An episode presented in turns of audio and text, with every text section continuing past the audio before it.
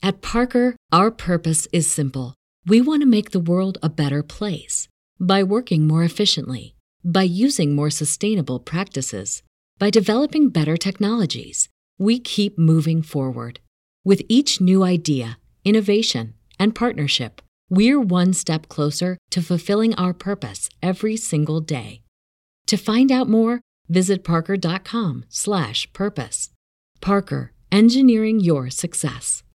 Say goodbye to your credit card rewards. Greedy corporate mega stores, led by Walmart and Target, are pushing for a law in Congress to take away your hard earned cash back and travel points to line their pockets. The Durbin Marshall credit card bill would enact harmful credit card routing mandates that would end credit card rewards as we know it. If you love your credit card rewards, tell your lawmakers hands off my rewards. Tell them to oppose the Durbin Marshall credit card bill.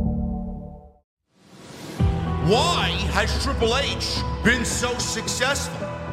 Why is Triple H running WWE better than Vince McMahon and Bruce Pritchard on Monday and Friday night?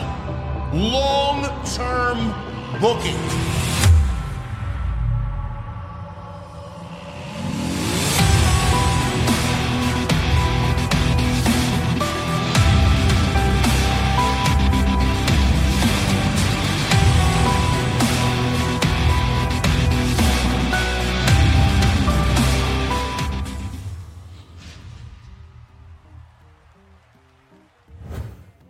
Ladies and gentlemen, welcome.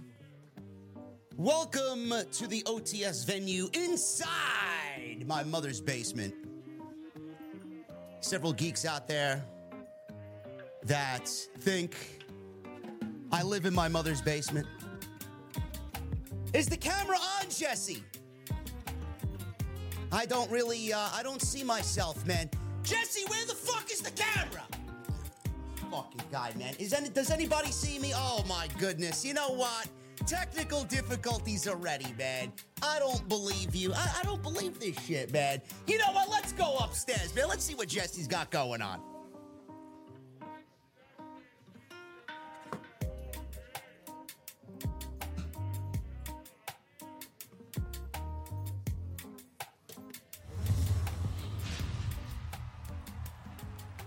What happened to the fucking camera, man? I don't know. What happened to mine? I don't know. I got uh, two microphones going. Oh my goodness, man. What happened to your camera?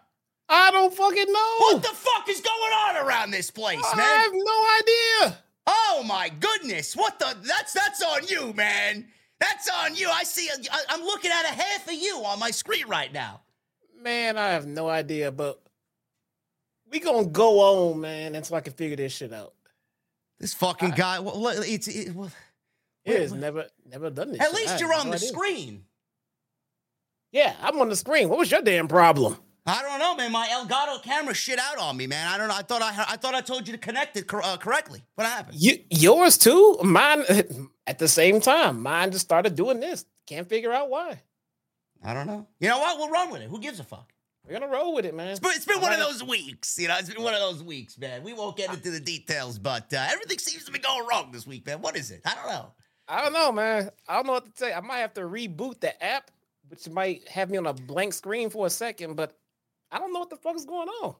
I don't know. I don't know. Listen, welcome to the AEW Dynamite Post Show. I'm JD from New York. This is the Chi Town Smark Jesse. Mr. Impact, man. Impact. Look at that, man. You did pretty well on uh, on Saturday night, man. Holy shit. Did fantastic, man. One of my, I think probably my highest, my highest viewed content, and uh, I won't see a red cent for it, man. Why? Did you uh, play copyrighted music? No, no, not at all, man. It it it it, it came down to an AdSense issue. I went to um change my AdSense account, and then that the new AdSense account that was created was created incorrectly. And for some reason, YouTube only lets you change your AdSense account once every 32 days. So it won't let me change it to the correct account for 32 fucking days. So you're not getting paid by YouTube for 32 days? 32 days. Nothing. That's ridiculous, man. all of that at the they they But at least, at least you're getting super chats, no? no No monetization on the channel at all. I mean, is it uh is it going to be like added on top and then you get it all after 32 days? I mean, but you still It's you're not a cure. accept- They're not. It's not a cure. They're not running ads. They're not running ads. What They about took away- super chats? The super chats are separate from ads. They disabled the super chats. Oh Did you not watch the stream, bro? I did tune in for like 15 minutes. Oh, well, that that's great, man. The, the, the stream went longer than 15 minutes. I, I know, man, but I actually I, I actually had shit to do that night, man. I watched Impact and then I watched that new series on Peacock, Ted. With the teddy bear. Seth MacFarlane's great when he wants to be funny, man. I, I enjoy that sense of humor, man. Family Guy, old school Family Guy's right up, uh, right up my, uh, you know what? It's my cup of coffee. Now you know what, man? Listen, I, I probably can't even say that, man. I'll get canceled. Can't even say that, man. Oh, but JD likes Seth MacFarlane. Whatever fucking reason they'll uh they'll tweet out their displeasure about it. I, I thought it was great. You guys see what I got to deal with? Who? See what I guys What? got? You, you, you see that? Thank you for those who actually tuned in to my. To, to my Listen, man, stream. you're operating with a half a fucking camera, okay? Shut your mouth. Hey, my camera works, asshole. It works as long as you're on the screen. And we just had a feline wake up, man. I, we- we're gonna have a third podcaster on the stream oh in a my second, god, man. it's going great oh now, man, she's wondering where MJF is, man. We haven't heard from MJF in like three weeks. What's going on? Oh. Uh, listen, enough of the fun and games. Um, I want to say, first of all, before we get into the stream, thank you guys for all the support. I love you guys. Without you guys, I'm nothing. Without you guys, I'm not here. Without your support, this podcast is not where it is. We are doing big things. I got big plans for 24, and Jesse's got big plans for himself for 24. We're going to have a great year no matter what people say, no matter the bullshit that people are spewing you guys know that this is the place to be. And this next two weeks, man, we're going to show everybody why. It's Rumble Week coming up. We're going to fucking kill it. So I'm very excited about that. And I want you guys to be along for the ride. And I appreciate those that have uh, stuck by my side. That's first and foremost. Number two, uh, last week, I had a few people reach out to me. I know we were very vocal, but it all comes from a good place. Jesse and I were very vocal about the disaster what that was the homecoming show of AEW last week. Some people obviously didn't agree with me. Some people didn't agree with Jesse. I thought it was a terrible show. I thought it was a lazy show. I don't think they should be putting on those types of shows when they should be putting their best foot forward. You guys said that probably was one of the best dynamite reviews that we've did, the most focused dynamite review we did in years. Appreciate the kind words there. I say that because Jesse tonight, completely different show, man. I thought this show not perfect at all because there is no such thing as a perfect show, but this show was fucking great tonight. I feel energized. AEW just had a different sense of energy compared to last week, and that main event, man. I want to talk about that main event. They could not have booked a perfect or more perfect main event for Hook in that situation against Samoa Joe, man. Everything was just fucking perfect. So I'll leave it off to you, man. Let's start with what you want to talk about. Where you want to go first? Yeah, I thought, thought I thought the main event was definitely um was it was promoted well, it was booked well, um it was executed well. You know, it was the the young scrappy hothead running out and getting over eager and and his his lack of experience and and all of the above. You know, pretty much got him to the destination that everyone knew he would wind up at eventually anyway. You know, um there was no out other outcome than Hook just flat out losing. Yeah. And I I guess it was just the way how the how the match carried out, you know, and it I, I think it was I think it was it was produced fantastically. You know, um he came out hot, you know, he got he got squashed out and then and then he came back again and then once again and but at the but Joe beat the shit out of Hook tonight, man.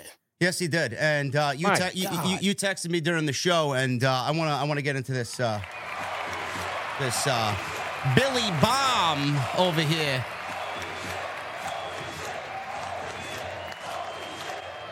Billy Sizane with a $100 super chat. Billy, thank you so much, brother. Billy says, JD and Jesse, you guys are great. Dynamite was a lot better tonight. Remember, JD, we have your back. Fuck the haters. SRS reported Mercedes is going to AEW as of tonight uh, on Fightful. OTS family for life. I will look into that, Billy. Thank you so very much. Jesse and I always appreciate your love and support. Um, yeah, Jesse, I, I feel the same way about uh, about Hook in that regard, and I know Tony Khan got a lot of flack for this match taking place, and a lot of people uh, got on his case. And listen, we are no strangers to getting on Tony Khan's case. No. You know, I I agreed to an extent his complaint about people not really going in on Jinder Mahal and Seth Rollins, though there was a lot of discourse and a lot of displeasure about it. I don't know exactly what he was looking at. You know, and obviously everything he does is under a microscope, and people were examining him and his fucking things on AEW side, and they were picking apart what he's done in the past and calling him a hypocrite. But he did say, listen, Hook is 28 and 1. I'm giving Hook a championship match, and that is the basis of why this match is happening. At least he gave an explanation. Now, nobody really understood why Hook, of all people, was getting a championship match, but here we are. A lot of people made fun of it. A lot of people kind of, you know, shrugged their shoulders at it. But you got to give Tony Khan credit, man. When Tony Khan wants to prove himself, and prove that he does things, certain things, better than what WWE does. Tonight he knocked it out of the fucking park. I mean, I don't know why WWE did Seth Rollins, Jinder Mahal. With the outcome of that match on Monday, there was absolutely no fucking reason why the match should have taken place because there was no cash in. It's not leading to another match between the two. It was just something that they put on TV to fill a void for whatever reason. The match was fucking terrible. There was one near fall that I thought was decent. Outside of that, the match was awful. So we go to AEW and we get this match happening, and it's like, oh man, I hope they can really deliver a good main event.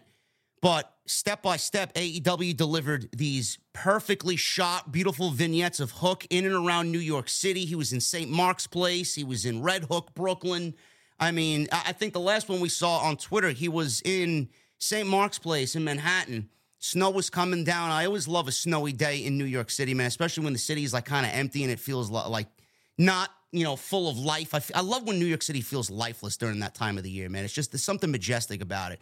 He filmed this great vignette. He's eating a slice of pizza, and he just comes off like a fucking stud. And they were promoting the match on social media. Tony Khan put his backing behind it. They gave this match commercial free. And then we get the, the, the match and the story in the match. There was no losers here, like I said in the beginning. Joe looked like a fucking animal. Hook looked like the toughest son of a bitch walking the locker room. And he lost, but he looked fucking unbelievable. That was probably his best match to date in AEW. They didn't overstay their welcome. The match went, what, eight minutes or so, nine minutes? Perfectly timed. The, the crowd, the atmosphere, the energy, uh, it felt like a fucking big time main event. It felt like a pay per view level main event. I don't know if they could have booked this thing any more perfect, man. And I may be, you know, a, a little. Uh, a little excited about it, but it deserves the praise because it was that fucking good. I don't know where they go with Hook now.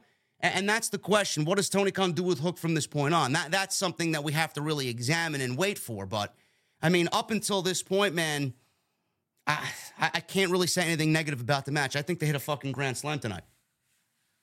Yeah, the match was fantastic, man. So, you know, where do they go with Hook? There's no there's nowhere to go but down when Sadly. you've had a match like this, I mean, there's there's nowhere else to go but what what is he gonna do?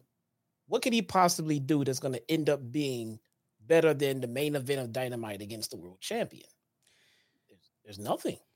Unless they keep him floating around in the main event scene and he teams with Page against Joe and Swerve. I don't really care for that because no, Swerve wants the world title and that's just too WWE esque. Can they coexist? You know, we don't, don't want to no. see that. No, but I mean, does he hang around those guys for a little bit? That doesn't that doesn't fit here. He has, he has nothing to do with this story. He's only here because of the record that is now blemished even more. Um, he, he, he does not fit into this scenario. Hangman and Swerve and Joe will swallow up Hook. He has yeah. he has no business in the in that feud. Yeah. So, but it was a great showing. Um, you know, I, I think I think TK put on a lot of un, unnecessary and unjust pressure on Hook in this situation. You could look you know? at it that way, yeah. I mean, it, it really, it really was. It, it, the, the the spot alone was a lot of pressure, and Tony Khan made it no better for this poor fucking guy. no better for him than all of the drama he he ended up pushing behind it on on social media. So it was almost a lose lose situation for Hook because he was never going to put up um, the kind of performance that was warranted for all of the drama that came along with it. But with that being said, you know he looked great, and uh, he looked great because Joe made sure that he looked great. You know, he didn't go out there and pussyfoot around with him. Joe went out there and beat the holy hell out of that guy. I'm really concerned about the back of Hook's neck on that announce table. Yeah, that um, was ridiculous. That was really, really, really, really bad. I mean, I really hope that it it did not hurt as much as it looked like it did.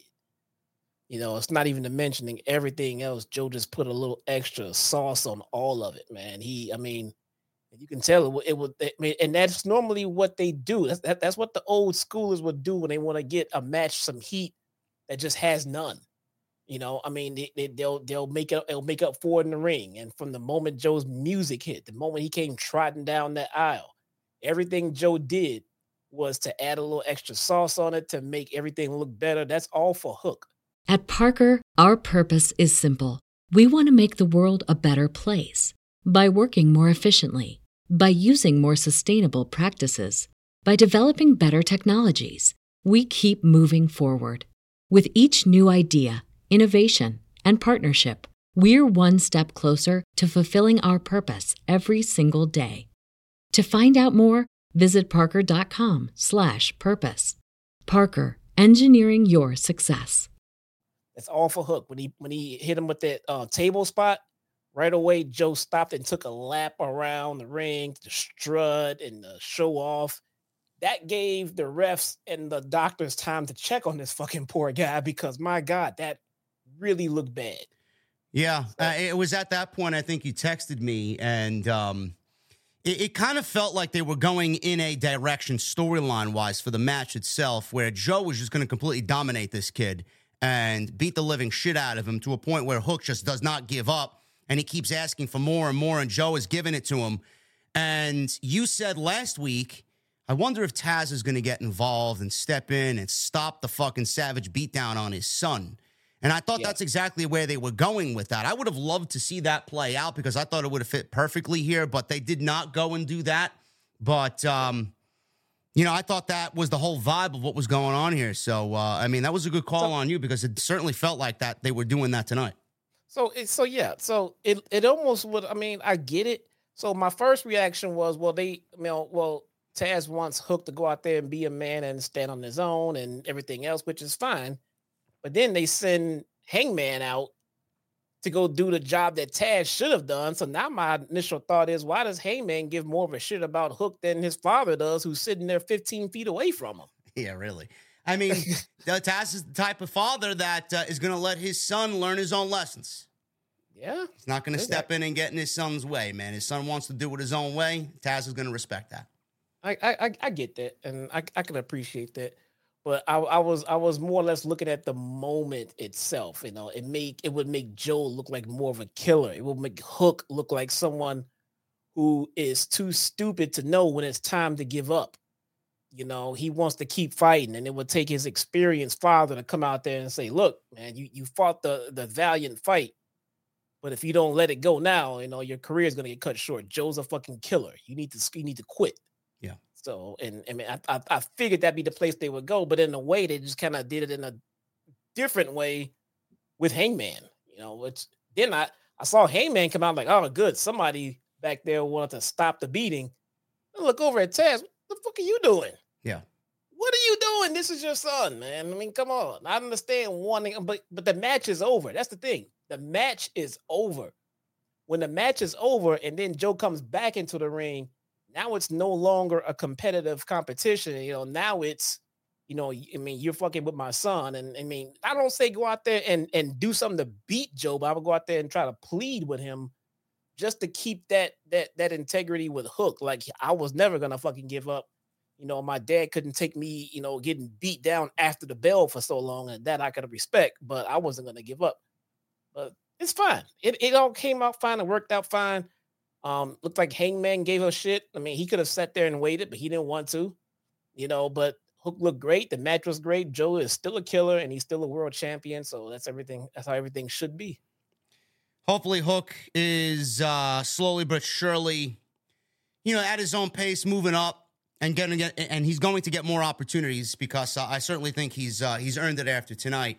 And I, I want to say this: no, no matter how great the main event match was, I know a lot of people tend to criticize a lot of what Tony Khan does, and there are things about the AEW product that are not anywhere close to where they need to be. But what he does that I think he does better than anybody is he and, like Jesse said, I do think that he put Hook in an unnecessary situation where he had to deliver tonight because if he didn't deliver, you know, it, it would have been a shit show on social media. But Tony yeah. Khan believes in his roster so much, and he's got, you know, at least the feeling. I know he's got to have the feeling of like, I got one hell of a fucking roster. I could, I could send anybody out there at any given moment, and they're to make the company look fucking good. He trusted Hook enough to put him in that situation. And there's just there's just a vibe around something like this. It's almost it's almost as if Joe and Hook, and they are two guys that remain quiet on social media. Saw saw everything that was going on, heard all the words on social media throw, being thrown back and forth, and they remained quiet. They remained locked in their own fucking padded cells, and they came out and said, "You know what? You guys want to talk shit? you can talk your shit, but when we get down to the fucking crunch time and the bell rings, we're gonna make you all look fucking stupid. And there's just an air, you know, about AEW where they are so good at putting on matches like this where I don't think WWE can even, especially on a Monday night or Friday night, I don't think they can deliver a type of match like this with the energy that we felt tonight. It, it just feels so fucking laid out and produced and, and formulaic. It's almost as if Jinder and Seth Rollins, no way, shape, or form could have been, you know, in any situation to deliver to, to deliver this type of main event on Monday night. It's almost as if they didn't really give a shit. You know, these guys actually went out there and gave a shit. So I appreciate that. And, and I saw that sense of urgency and I saw that that desire to go out there and make people look wrong. And that's exactly what they did tonight. They did. And and and and like you said, I can appreciate that. I like the sense of urgency. Yeah. I like the everyone from the commentary team, they all went out of their way to make sure it had that big fight feel, you know. And again, these are a whole there's a whole slew of people trying to go out there and try to make better what TK kind of stuck everyone in the middle of, you know. So, but at the end of the day, it all came together. You know, everyone looked better for it you know, a, a, a, match with the world champion in the main event is never going to be a bad thing for Hook. So you can't say it's a bad thing. Just an untimed. It's like it's an untimely thing. It just should have been done differently and a little bit better. That's all. Yeah. We are going to get into the rest of the show, guys. There's a lot to talk about. Christian Cage defended the TNT Championship against Dustin Rhodes. We are going to go over the six man tag team titles of Ring of Honor. They were on the line tonight. Mogul Embassy defended against Bullet Club Gold. We don't know why, but we will go over that and a, a hopeful direction there on where we're going there with now two sets of six man tag team titles on the AEW brand. I, I don't understand that. Hopefully, we'll try and make sense of that a little bit later. Roderick Strong challenged Orange Cassidy for the International Championship and we have six weeks of build for the International Championship, which may be the first time in the title's history where we have this long of a stretch for a story to develop for that championship that will lead to a match between the two on pay per view at Revolution. It's amazing. All right, I think I fixed my camera. Go ahead and zoom me back out. Oh, you're, you're good. You're good. I did it already. You did? Yeah, let me see if I could fix you. Uh, Oh, there you go. Yeah, that's better. There you go, man. Yeah. I had you zoomed in already anyway, just to find, round out the corners, but now you look normal. All right, there we go. Good. So, yeah, Roderick Strong and Orange Cassidy, international title will be on the line of Revolution. We'll talk about that. Adam Cole hyped up Wardlow, which I don't think will last very long. Mm-hmm. Uh, and we will talk about Tony Khan actually giving us a tag team match within the division between two tag teams tonight. Wow, man. It's, I feel like it's the first time we got that in weeks, months tonight, man. So TK was cooking tonight, and we'll go over that as well. Don't forget the most important thing tonight, man. We got a we got a pretty much a a, a, a shoot interview from the Bucks. And we will go over the young Bucks, man. Uh, listen, I'm not a big fan right now of Matt and Nick Jackson, but what they did tonight was fucking fantastic stuff. Right. I, I, I love it, man. You know, I, a lot of some, the, people are going to criticize what they did and how they're going to come off, and they're going to pretend like, yeah, let's lean into it so we look like the good guys here in this situation. I'm sure, I'm sure that's coming for both of them, but why not lean into it? Why not just lean into it and just embrace the hate, man? I love it. At the end of the day, this is better than trying to ignore it and make yes. us think that this shit never happened. Yes, absolutely. So we'll go over that as well. Thank you guys for joining us on the post show tonight. We got 1,800 in here. People still filing on in. Sit down, open up a beverage, enjoy what we got here on Off the Script. Follow us on social media at JD from NY206. X, Instagram, TikTok, and Cameo. You guys can follow Jesse as well at Chi Town Smark on X. Jesse's also on YouTube. You guys can click his click his name at the top of the description. It'll take you right to his YouTube page. He did cover TNA Hard to Kill on Saturday. I did watch the show. I thought it was an enjoyable three hours. There's a lot to like about that roster. Though I will say, Jesse, I didn't really notice any change from what Impact was to what TNA is. I just felt like it was the same production and the same, the same. Uh, I, I would say product, but the energy. What, what, exactly? you the say, energy what exactly, was there. What exactly is it that you? I mean, are you looking for like Chris Benoit to come falling out of the fucking sky or something? What exactly is it that you're looking for when you say change is what you're looking for? What the exactly way it's shot, the way it's shot, the way the vignettes are shot, something, man. I don't, I don't know. You want you want it to look more like WWE? Is that it? Well, they got the money to do so, right? Everything does not need to be as polished as WWE, man. I, I, I think it looks gritty and and and gritty's good. All, all, I'm saying is there's no difference from TNA to Impact. That's all I'm saying. They've been making a lot of waves and splashes, man. They are, sure man. Listen, it was a good show. I actually I watched three hours of Impact uninterrupted, man. Give me a break. Or TNA, give me a break. man, it was for for for for someone who doesn't watch the product regularly. It was a good wrestling show. It was a know? very good wrestling show. Yeah. It, it was. It, it, really was. Uh, and I, I, I, will tell you this, man. ABC is fucking fantastic. I love both of those guys. Aren't they so ABC, ABC and the Rascalz are, are like New Day and the Usos in their prime in TNA right now, man. Absolutely. Chris Bey and Ace, uh, uh, Ace Austin are fucking unbelievable, man. Love those guys. Yes. And then uh, and then Nick Nemeth, I, I, love him too. Always loved him. He's he's gonna he's gonna kill it. So that's gonna be big, man. Yeah that, that that's going to be big for them. I, I, I, think for for a little bit, the very least, we're going to get to see a stretch of what Dolph can do when when the handcuffs are off. You yeah. know, you know, the last thing they wanted him to do back at the other place was outshine and overshadow whoever it was he was performing with. His job was to make someone else look better. Yeah, and now it's his time to look better. What the hell is going on, my Please run Camera Hub to use Elgato Virtual Camera. What's going on there, bro? I haven't touched anything. I've been sitting there talking. Yeah, I don't know, man. My Elgato camera went out too when I was uh, upstairs in the bar, man. I don't know what happened. But anyway, I'll uh, you fix that. I'll keep uh, I'll keep us rolling here. Uh, right. Make sure you guys go follow him on YouTube as well. Click the link in the description. It'll take you right to his channel. Hit that thumbs up, man. Let's try for 750 likes right here on OTS this evening for the AEW Dynamite Post.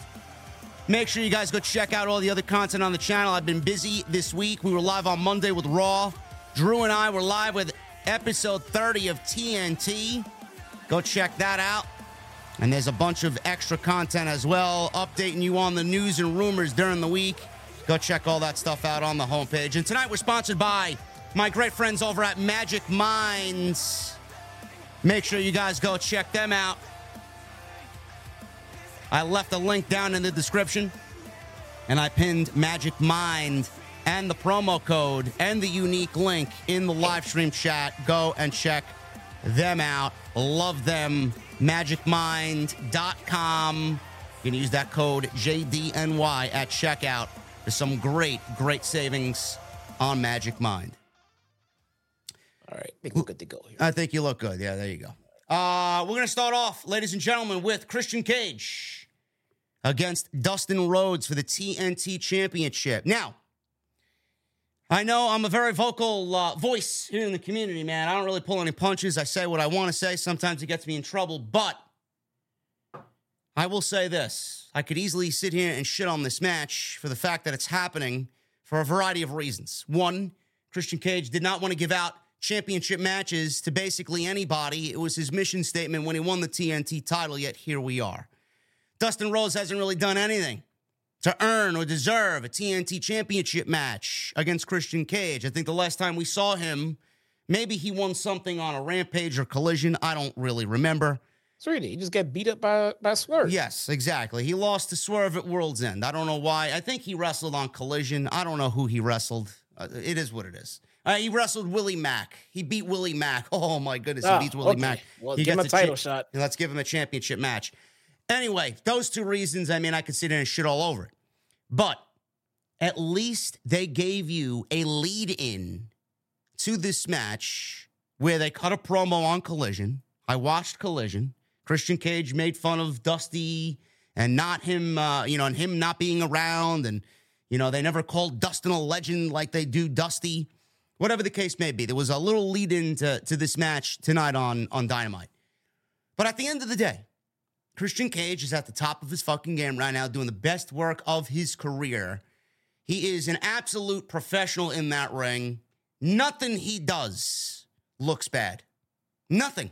He is so fucking good at what he does. The matches are great. The heat's great. He's just must watch.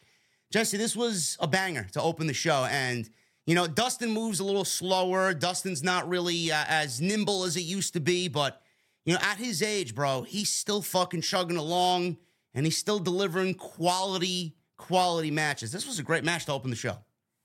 The match, the match was was um, I would say it's like it was as advertised. You Yeah. know, um, I would never, you know, foresee Dustin being involved in a bad match. I mean, the guy can just go. He's ageless. You know, um, he may not be the focal point of of what AEW should be trying to produce right now as far as in ring uh, work goes. But at the end of the day, I mean, Dustin's great, man. Um, I, I'm I'm one. I hope that he spends the rest of his career here, um, trying to help mold and and train the the up and coming generation of pro wrestlers uh, that we deal with today. Yeah. Um, I have a little bit of a hot take. Christian Cage, as far as his in ring work, like you just said, I mean, right on point. The guy's great right now. Um, I wouldn't have him wrestle unless it was, you know, something that built from a storyline or something like pay per view level, things like that. And I'll explain why. I mean, just the the the the, the unlucky string of injuries, first and foremost, that AEW's been getting is ridiculous. So when you have somebody like Christian Cage who is killing it for you right now and not from his in-ring work. Christian Cage can show up on every show with a microphone and give me what I want from him every week. You know, he can be out there with Nick Wayne on the microphone. He can be backstage with Nick Wayne and Mama Wayne and everything like that with the microphone. And the segment will be gold. You know, you don't have to risk running him in the ring and getting him hurt. I mean, again, because he is money without even fucking wrestling, man. Without even wrestling. The guy can be here every week telling us about how Luchasaurus should be doing this and doing that, and Nick Wayne should be doing this and doing that. How the people needs to shut the fuck up and let him conduct his business and all this other shit. That's money to me. I don't need to see him wrestle. And then when it is time for him to wrestle, oh my God, even better. So now you're getting a return on Christian Cage and you're not necessarily running the risk of him getting unnecessarily hurt. I love it. Yeah, uh, he's definitely one of those guys that falls into that category where I don't want to see him wrestle these nothing matches if he doesn't have to. Same thing I mentioned when I was talking about this particular topic on Tuesday night with uh, with Andrew Baydala. He, he enjoyed um, he enjoyed Dynamite last week, and that's his opinion. Obviously, I did not. We we went back and forth on the topic as to why I didn't like it and why he liked it. And then I mentioned, you know, Copeland wrestling in that eight man tag last week. And he said, yeah, you know, he wanted to wrestle in Daly's place. Great. That's fine. He could wrestle in Daly's place. Adam Copeland could do whatever the fuck he wants, as far as I'm concerned. But then, then we show up on Saturday night, and, Adam Copeland's in the ring with Lee Moriarty, and Adam Copeland's doing these open challenges, and then has nothing to do with Christian Cage. And then Christian's cutting this promo on Dustin and nothing to do with Adam Copeland. We get through this match tonight and he wins, does Christian, retains the title, and we don't see Adam Copeland. So why why are there three particular instances where we have no Christian and Adam Copeland in the same ring, building slowly to their third match, which we all know is coming at Revolution? Why why is that? And I said, why is Adam Copeland wasting an appearance doing an open challenge against Lee Moriarty on Collision when nobody gives a shit and nobody's watching Collision on a Saturday night? I don't I don't really like that. Do I want to see more of Adam Copeland? Sure. I'm grateful that Adam Copeland is here and still thriving at his age in this profession. But do I want him to wrestle a nothing match and, then he gets hurt as well, like Jesse said about Christian Cage? No, that's the that's the one thing in my in the back of my mind. Why are we yeah. risking? Why are we playing with fire? Is what I yeah. want to know. Yeah, I didn't know that was the case. I, I, I was busy with Hard to Kill on Saturday. Yeah, well, he wrestled Lee Moriarty on Saturday. Yeah, I'm I'm I'm assuming that Adam Copeland has a a, a very strict number of dates. Uh, why are we why why would we waste one right here? I mean, they should be precious. They should be used sparingly. This, like you said, this does not seem like it needed to be. No, it didn't need to be because Lee Moriarty's not going anywhere. He's on Ring of Honor. If he was going to be positioned as an AEW mid level guy and you wanted to get him in there to work with Copeland, great. But where does he go after that match? Right back to catering in Ring of Honor. I mean, it's yeah. a waste of fucking time. You know? Yeah. I, yeah, I, I, I don't get that one. But, but okay. you know, I digress. Uh, no Copeland on Saturday. No Copeland last week. No Copeland here tonight in regards to Christian Cage. It's almost as if they put pause on the angle. So we'll pick up after the commercial break. Before the commercial, Cage is fighting off a superplex. He sends Rhodes to the floor, followed by a dive off the top rope to the floor. So we go to commercial break. Cage is in control, and he dodged a crossbody attempt from Dustin, but Dustin avoided a top rope headbutt from Christian. Then we get both guys going back and forth, slugging it out. And Rhodes hits a Manhattan drop and a signature running bulldog for two. So Dustin avoided an eye poke and a slingshot, um, and slingshot cage uh, into the corner where Dustin then wanted to go for his uh, unnatural kick where he uh, positions his opponent on the second turnbuckle and then does the whole uh, gold dust spiel uh, but Cage oh, got free. Shattered Dreams. Shattered Dreams. There you go. There you go. Uh, Rhodes responded with a drop down punch. Code red for two, and then teased a dive, but Cage cut him off with a right hand. And then Cage goes up to the top rope quickly from the outside, back inside with a frog splash, and he gets a two count near fall. So Christian then grabbed the TNT title because he was very upset, couldn't put Dustin away. He argued with Aubrey, who was the referee in this match, and she took the title as Dustin had a visible cradle pin, but Nick Wayne sees Aubrey arguing with Christian. He gets into the ring. Little reversal there. Rhodes kicks out at a two. So Rhodes kicks out. He starts baby facing up, hulking up. He wanted a bulldog. Cage dodged. He went for the uh, second rope. And at this point, Rhodes took Cage and he did deliver the shattered dreams. And and Taz, I put in my notes, and Taz said it was Yam Bag City for Christian Cage. wow. Taz, Taz, said, Taz said Dustin took Christian Cage to Yam Bag City, man. I love it. Wow.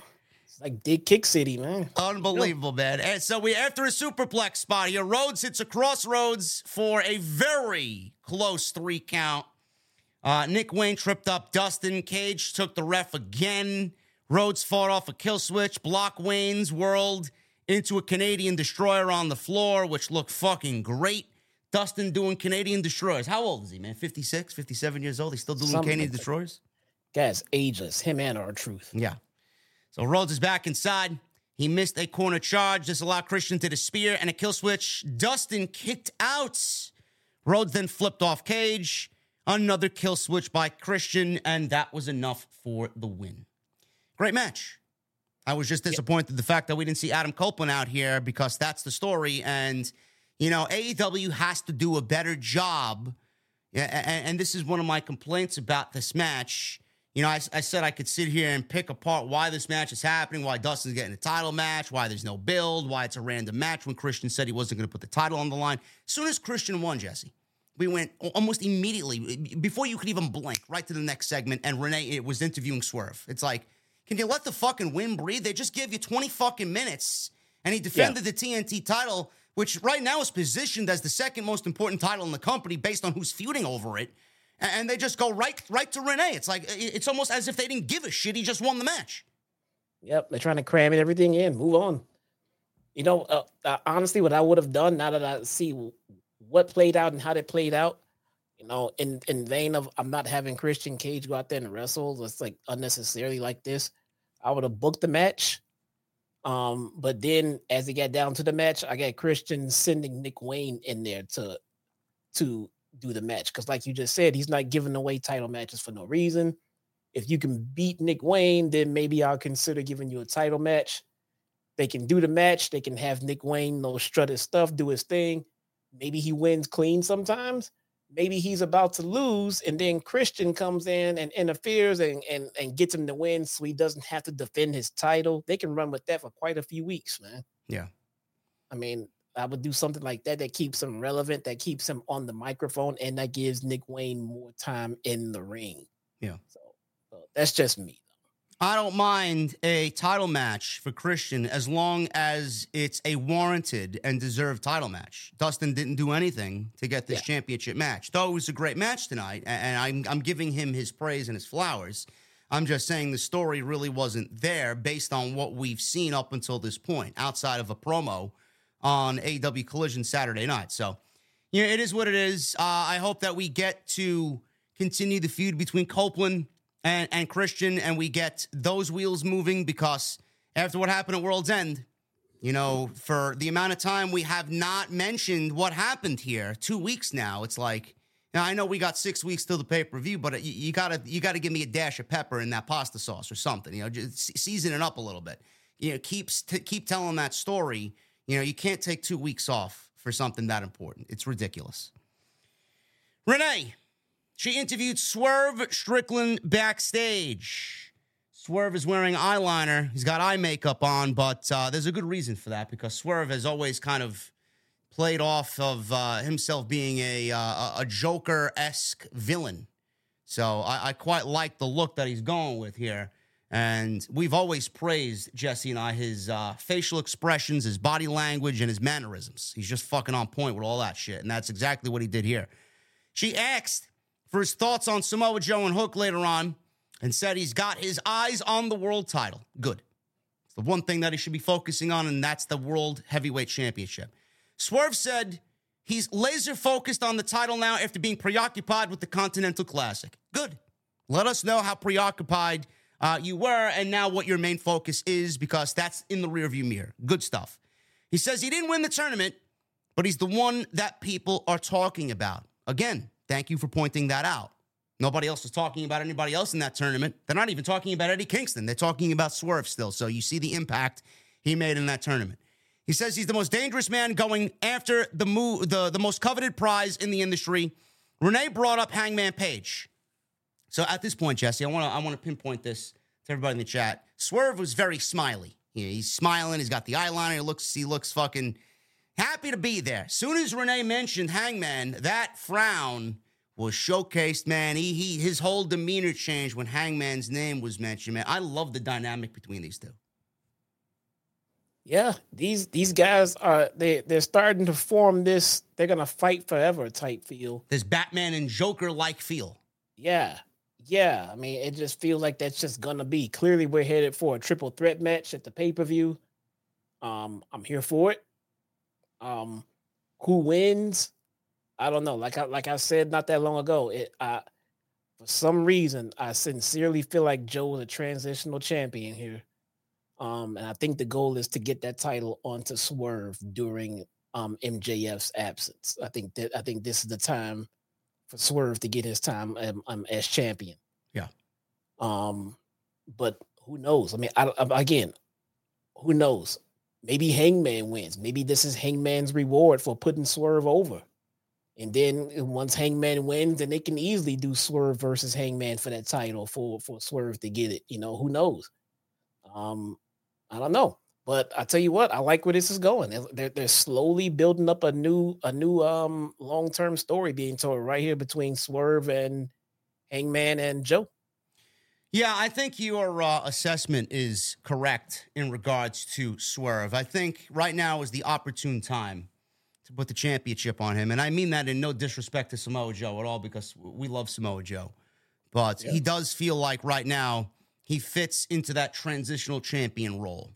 Yeah. And you know, we all know we all, we don't really know when MJF is coming back and when MJF is going to be back on TV. It could be it could be three months, it could be six months, it could be a fucking whole year. We don't we don't know. But when Adam Cole gets back, you all know he's going after the world championship, and you got to start thinking ahead. Yeah. Samoa Joe, Adam Cole, that makes sense just based off the fact that they did business together with the Devil Reveal at World's End. That makes sense. So I could see Joe retaining the title and then moving on to Adam Cole, but I don't think that's the direction that they should go in. Nor do I see that being the direction that they go in. Could I see Adam Cole and Adam Page again? Sure, but I don't think Adam Page is going to get anywhere close to the World Championship in this in this whole situation because it's about positioning Swerve as the guy.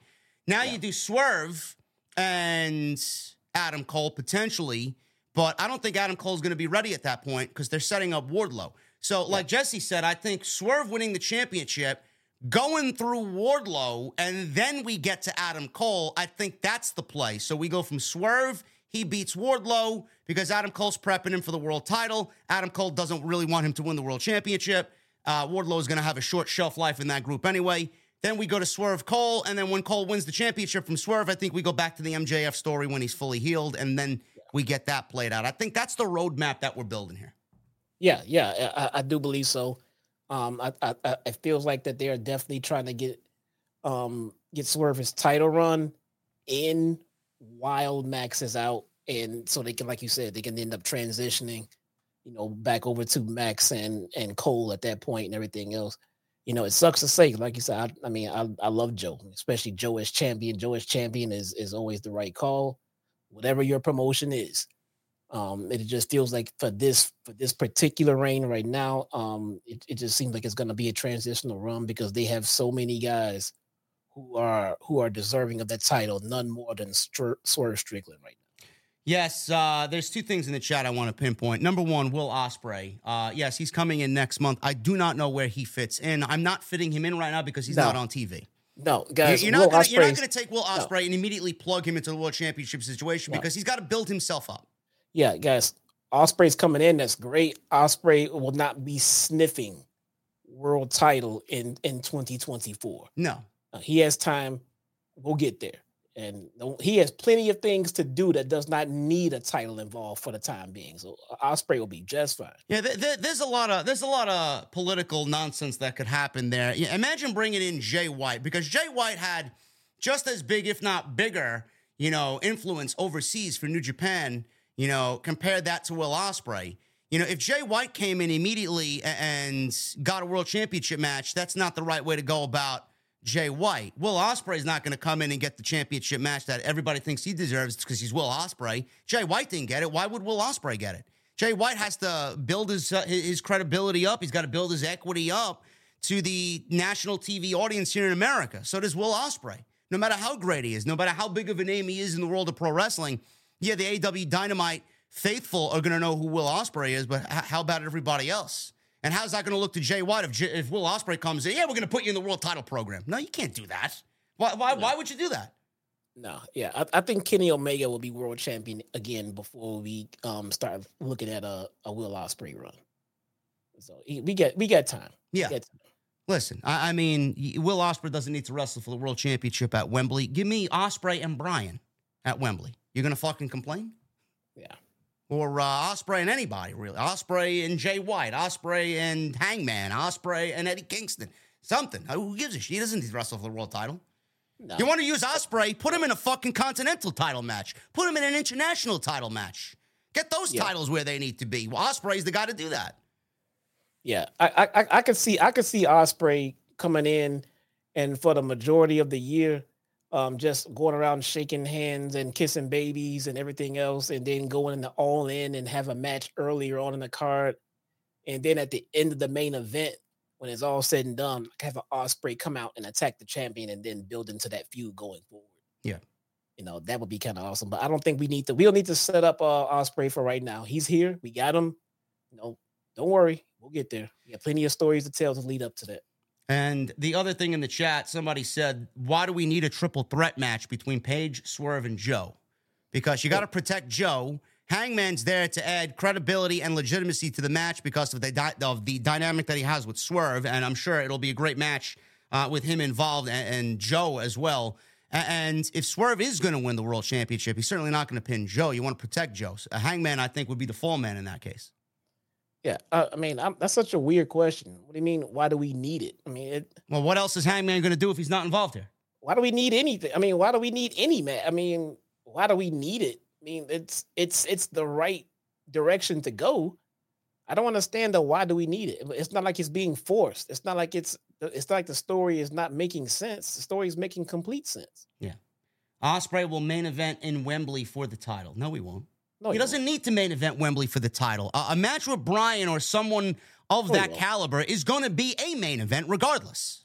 Stop, No. guys. Stop. No, he won't. If Ospreay main events at All In, I'm telling you guys right now, right after that, JD will come in here with no hat on, and Drew will be here with no fucking shirt on if that happens.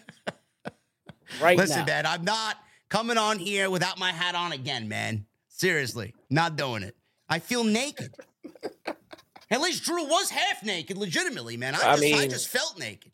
You guys are a couple of fucking idiots, dude. There's no way I'm making a one-sided bet like that.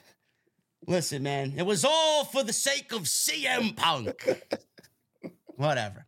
Anyway, Swerve said uh, Hangman can beat anyone except for him. He's he's out there complimenting Hangman in his previous title run and his big wins. He says he defeated him twice already, so he's got nothing more to gain or prove by wrestling him again. Well, he's got to go through him at least to get to the world title because Hangman ain't going to let that man anywhere close as long as he's breathing. Yeah, yeah, man. It's I could I could see I could see Hangman taking the pin in in in in that match. Um, it would only be like a it'd be like a, a, a icing on that cake. He already beat him twice, and then he pinned him for the world title and everything else. Yep. You know. Also, I could see Joe taking that pin Yep.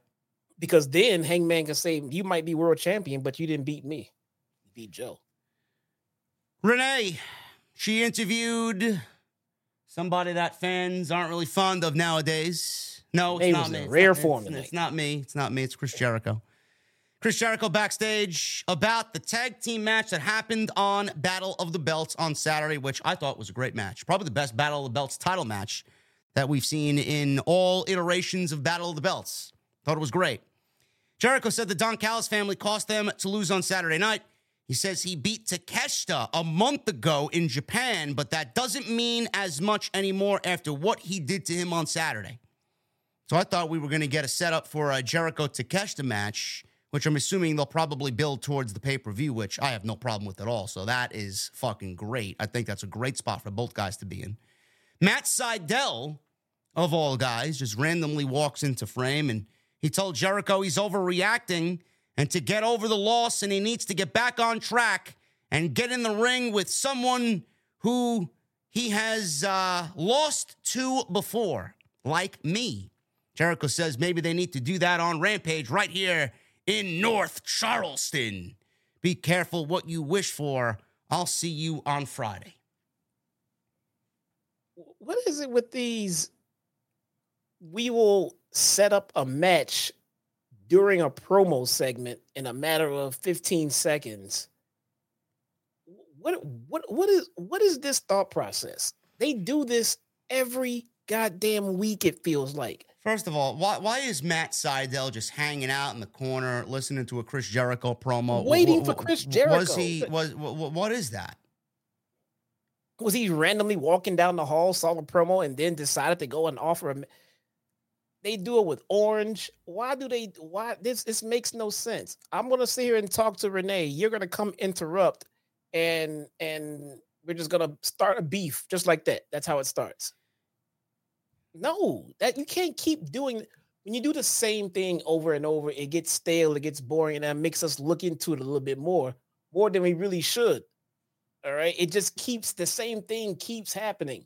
It makes no sense. Just because Matt Sydal decided to come interrupt Jericho doesn't mean it makes sense. It makes it makes no sense at all. Yeah, I see. Uh, I see these social justice warriors on social media, man. They want nothing to do with Chris Jericho anymore. I'm, I'm not. I'm, I'm, not even entertaining that. Shit. Uh, uh, it's it's it's, it's ridiculous. I know it's just ridiculous. But I, I, will I will say this. I find it funny how AEW needs to conceal Chris Jericho now behind a tape rampage, and they won't put him live in the ring with a microphone right now. They won't put him live in the ring to wrestle a live match on Dynamite. You know, it's it's it's fucking stupid. It it, it really is, and I feel bad for all parties involved, really. But AEW is going to conceal Jericho matches up until Revolution behind Rampage, where they can, you know, obviously manipulate the volume and the crowd and the chants and all this other shit and mask everything that's going on. It's it's kind of lame. It, it really is, and I feel I feel bad for Jericho. I feel bad for you know the uh, the parties that were involved in this situation. I feel bad for Sammy Guevara. You know, it's it sucks. But a Jericho Takeshita match sounds like a banger match for the pay per view, so I'm here for that. Is Sammy hurt? I'm hearing that Sammy got hurt. Is he hurt? He fell off scaffolding. He did a Shane McMahon on uh, on Battle of the Belts. I don't know if they were selling that or if he got hurt because I saw the spot. It looked pretty stiff. I don't know, man. Sammy says uh, now that he had a kid with Tay, that he was going to kind of calm it down and slow it down a little bit. Clearly, he uh, really he, he, went back on his New Year's resolutions already. Okay, yeah. But that's where we're going with that. Jericho Takeshita seemingly looks like the plan for Revolution. We got Penta and Komander against Orange Cassidy and Trent Beretta. Oh man, uh, Tony Khan went shopping at Rental Lucha, man. Oh, he's got, he's got he's got to put him on the show somewhere, man. He's got to fit him in, you know. I'm convinced that was just Rey Fenix under the mask, dude. No, Rey Fenix walked out there. No, no, no, no. That that that, that was Komander in that mask. oh, you think they switched roles? They just switched. They just they just switched. Listen, you know, I don't know what you guys want me to say about this match. Was it a bad match? No. It wasn't. It was a random throwaway match that Tony Khan felt like he he he wanted to get his lucha libre fix in, so he put it on the show. I don't have any any emotional investment in this, and neither does Jesse. Big fans of Penta and, and Rey Fenix. If they get the tag team division started up right and Fenix gets back from injury, I'd like to see the Lucha Brothers back in the tag team division because they clearly didn't do anything singles wise. So uh, let's get that ball rolling. But this match, honestly, Jesse, meant nothing to me.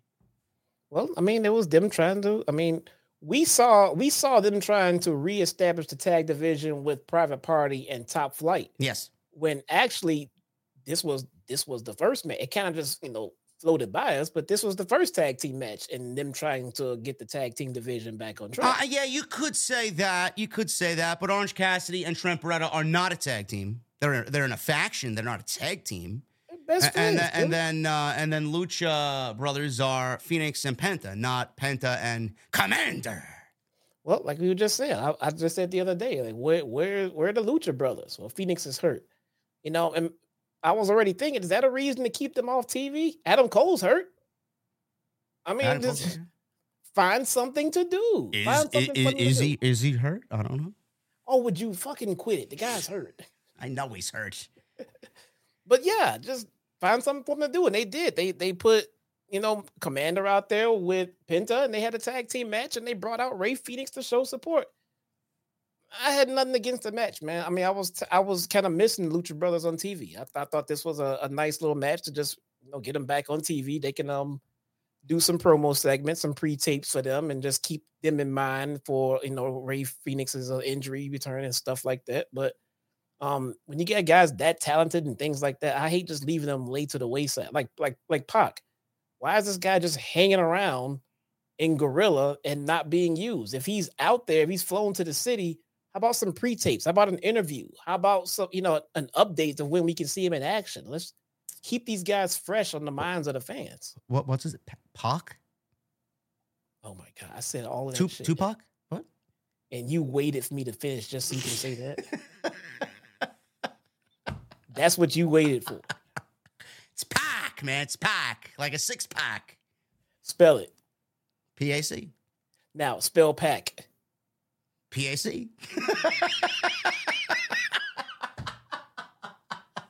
It's P. It's pack, man. It's the way you say it. Is that how you spell it in New York, man? Yeah, pack. Yeah. Pack. yeah. Yeah, Gotcha. I'm gonna send you packing if you don't shut Is your it- mouth. Is it is it Tupac? Is that what is that who you call Tupac? It's it's, it's two pack. Yeah. No, it's Tupac, isn't it? Well, it's not pack. It's pack. All right, spell it. P A C. How you spell it. P A C. Now spell Tupac. P A C. There you go. Okay. Well, my God. Anyway, why was the guy there in the back? And I don't know. He's hurt.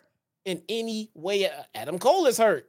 He's coming back though. He's gonna get medically cleared soon. How That's do what you I. know That's what I back? last. You That's what I last read. I don't know. Fucking Soy Boy Sap tweeted something out. I don't Did know. you see? I must have missed the vignette. Did you did you see a vignette to know he's coming back? How do you know he's coming back? I don't know. I read uh, Fightful said something. Who? Who? Put the guy on TV, man. He's a star. I don't know, man. I wish I had the in. You know, Ah, you got to get your news from fucking five dollars a month over there. What the fuck you want me to do? yeah, I guess so, man. Anyway. so. Rental Luchas versus the best friends over here. Um, again, I didn't really care about this match. It was good. It was fine. It was entertaining, but it was what happened after the match that was the big story here. So we'll pick it up after a commercial break. Uh, Cassidy was in control. Komander was in a tree of woe. He escaped. Uh, he sent Beretta to the floor and launched Cassidy into the corner. Penta made the hot tag, ran wild, sling blades all over the place. He made a made in Japan, stalling made in Japan on Orange Cassidy's Komander, wiped out Beretta with a dive on the outside. Beretta saved Cassidy from an assistant fear factor. Cassidy laid out Penta with a uh, tilt a whirl DDT. Beretta then laid into Komander with some forearms. Komander answered with multiple near falls. Penta then blindsided Trent with a pump kick. And then a follow up step up Canadian Destroyers. Komander hit a rope walk splash for two, uh, which Cassidy then broke up. Komander wanted a Phoenix splash, but Beretta avoided and hit a running Busaiku knee, turned Komander inside out. And then Penta tried a springboard, but Cassidy shoved his partner aside and hit a beach break. Orange punch sent Komander into Beretta, where he hit the crunchy for the one, two, three. So that was it. Best friends get the victory here. Uh, I like tag team wrestling. I wish this was uh, obviously more of a tag team uh, division match, but uh, it's a taste of what hopefully will come, and they resuscitate those tag team titles. Post match, we get Roderick Strong and the Kingdom out there, the Undisputed Kingdom's music hit, which I love their theme music. I think it's fucking great. I need that shirt. Yeah, that's a great looking shirt too. Uh Strong got a microphone. He told Orange Cassidy to take his glasses off and questioned if being the international champion has become too much since he's now taking tag team matches with his best friends instead of defending his international championship. Uh, that was uh, a very good question there by Roddy. Cassidy obviously didn't take his glasses off. And Strong says he's been a fighting champion who has been willing to defend his title against anyone at any time. But what about me? Where's me? He asked if it's becoming too much. He said the belt belongs to him, so he's coming for it. Cassidy tried to yank the microphone away from Roddy, but Roddy did not let go. Fans chanted, Shut the fuck up at Roderick Strong. Strong yelled at the fans to shut up, and then Cassidy leaned in and said, Listen, I'll shut him up. You want to wrestle? Let's do it right here, right now. So Orange Cassidy put on his arm pad again. Strong took off his shirt and teased the match happening, and then said, Yeah, you know what? You know Why what? did he take off his shirt? Not right now. Why did he take off his shirt? Why did he take off his shirt? I don't know why. What, what's the problem? If he didn't intend on having the match, why did he go? Because he the- wanted to play up to the geeks that were chanting for shut the fuck up. That's why. He's a heel, bro. What an asshole! Orange! I'm leaving my shirt on. Why did Cassidy. you take your shirt off? So Strong said, not right now. Fans booed him. He says he'll have to wait till March 3rd at Revolution. Says he wants Cassidy to live with the realization for six weeks that he's keeping the title warm for Roddy. Jesse, I don't know, man. Maybe Tony Khan banged his head on the uh, way to the coffee machine this morning, man. We have six weeks of a potential build for the international championship, man. That's the first time since the title's been created. Holy think, shit. I think Roddy should have said, I'm going to leave AEW creative with six weeks to make my match interesting at the pay per view. Now that's the problem. What do they do for six weeks to tell this story? Uh, do they do they tell a story for the majority of the six weeks, or do we get this and then nothing else until the pay per view? I don't know, man. You know, I know. Maybe we get Trent versus uh, one of the guys in Undisputed Kingdom. Maybe we get the Kingdom versus the best friends. I don't know, man. What do we do here? A little mix and match of matches here leading up to the pay per view. What's the story going to be? Roddy's going to fucking but- monitor him from afar. Uh, you, are you keeping that title warm, man? That's great, man. Five weeks in now. How you doing? I don't know, but we'll probably find out next week in the middle of an interview with Renee Paquette. Probably. Probably. Probably. And when the match happens, I'm telling you right now, Roddy wins the title. There's absolutely no ifs, ands, or buts about it. Time to move on. Absolutely. Renee, once again, the hardest working woman in the industry, interviewed Adam Page. He's pacing back and forth backstage. She asked if his focus is on the AEW World title when he said that wasn't always his primary focus. Hangman said over the last five years, no one treated it with more reverence than he did. I don't know. I think MJF would like to have a word with you, bro. Seriously.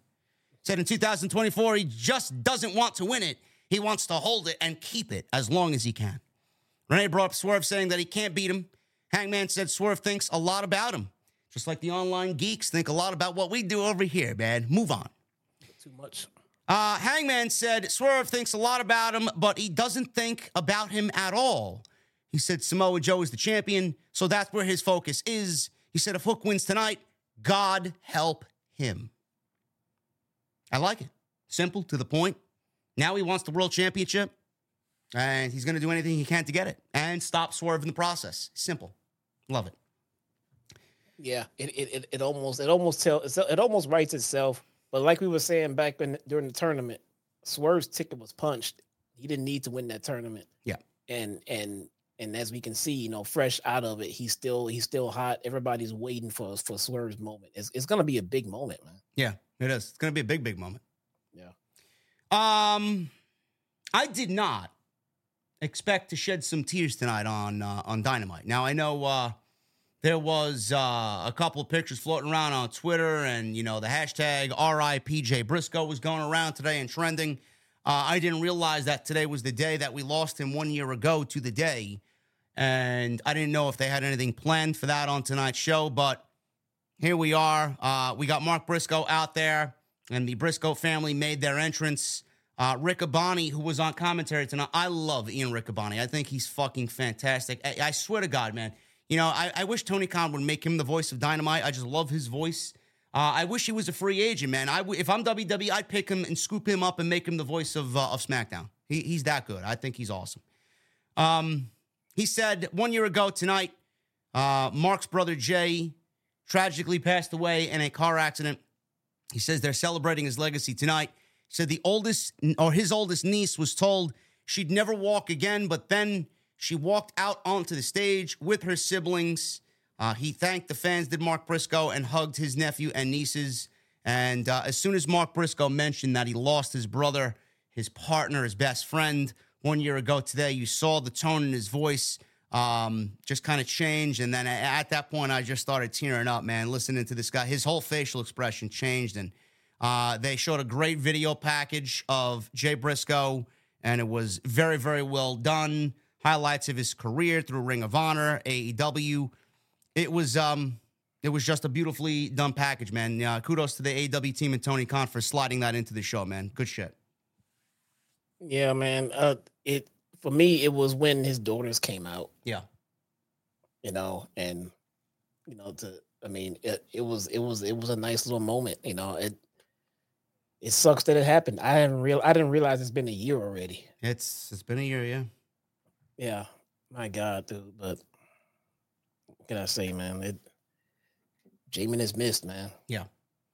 And uh, here's to uh, here's to uh, Mark Briscoe and the strength that he showed everybody over the last year, man.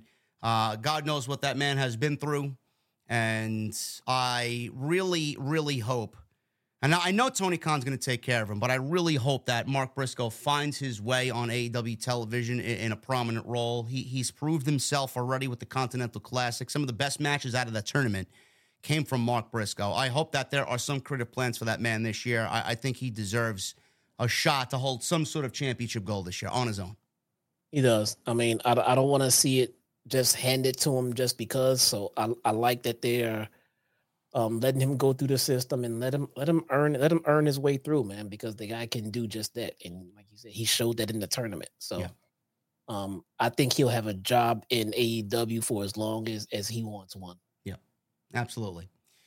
Uh, guys, we're going to talk about the Young Bucks. There was a great sit down with Renee Paquette, and we're going to get into the Young Bucks and their explanation after last week coming out at the end of that tag team match with Sting, confronting Sting and Darby Allin. But first, I want to give you guys the opportunity to check out my sponsor for today's show, my great friends over at Magic Minds. Please click the link in the live stream chat if you guys want to go check them out, use our promo code JDNY.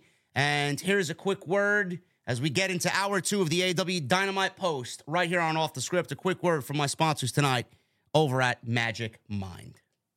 Guys, I got a confession to make. I am a huge coffee connoisseur. I am. I love coffee. I love a good cup of coffee. It's my kryptonite, actually. But I've come to realize that caffeine doesn't actually give you energy. It blocks the adenosine neuroreceptors in your brain and the neuroreceptors that tell you that you're tired. When the receptors unblock, one to three hours later, you experience what they call caffeine crash. Now, the matcha in Magic Mind prevents the full blocking of receptors, giving you sustainable energy without a crash. I have looked for alternatives for a very long time, man, and Magic Mind fell into my lap and it was basically love at first sight. I love this little green bottle. I drink it in the morning. I drink it before I go live to give you guys the best podcast in the entire wrestling community. I drink it before I go to the gym to give me that little extra boost I need when I'm doing my workouts. This little green bottle has helped me fix and improve in several areas of my life. No more procrastination I'm more focused. I get more done during the day without that midday nap or that midday crashing. No more anxiety. I cut back on the coffee, now back down to normal levels. These are the benefits that I've noticed by using Magic Mind for almost a month, and clearly you see that I love it. Half of this box, this is my second box, is already gone. Now, if you guys are going through the same thing that I'm going through, I would absolutely recommend to you that you try Magic Mind. And only this January, Magic Mind is going to help you gear up to crush your 2024 New Year's resolutions by being fully focused. Listen to this. You can get one month for free when subscribing for three months on their website. That's right.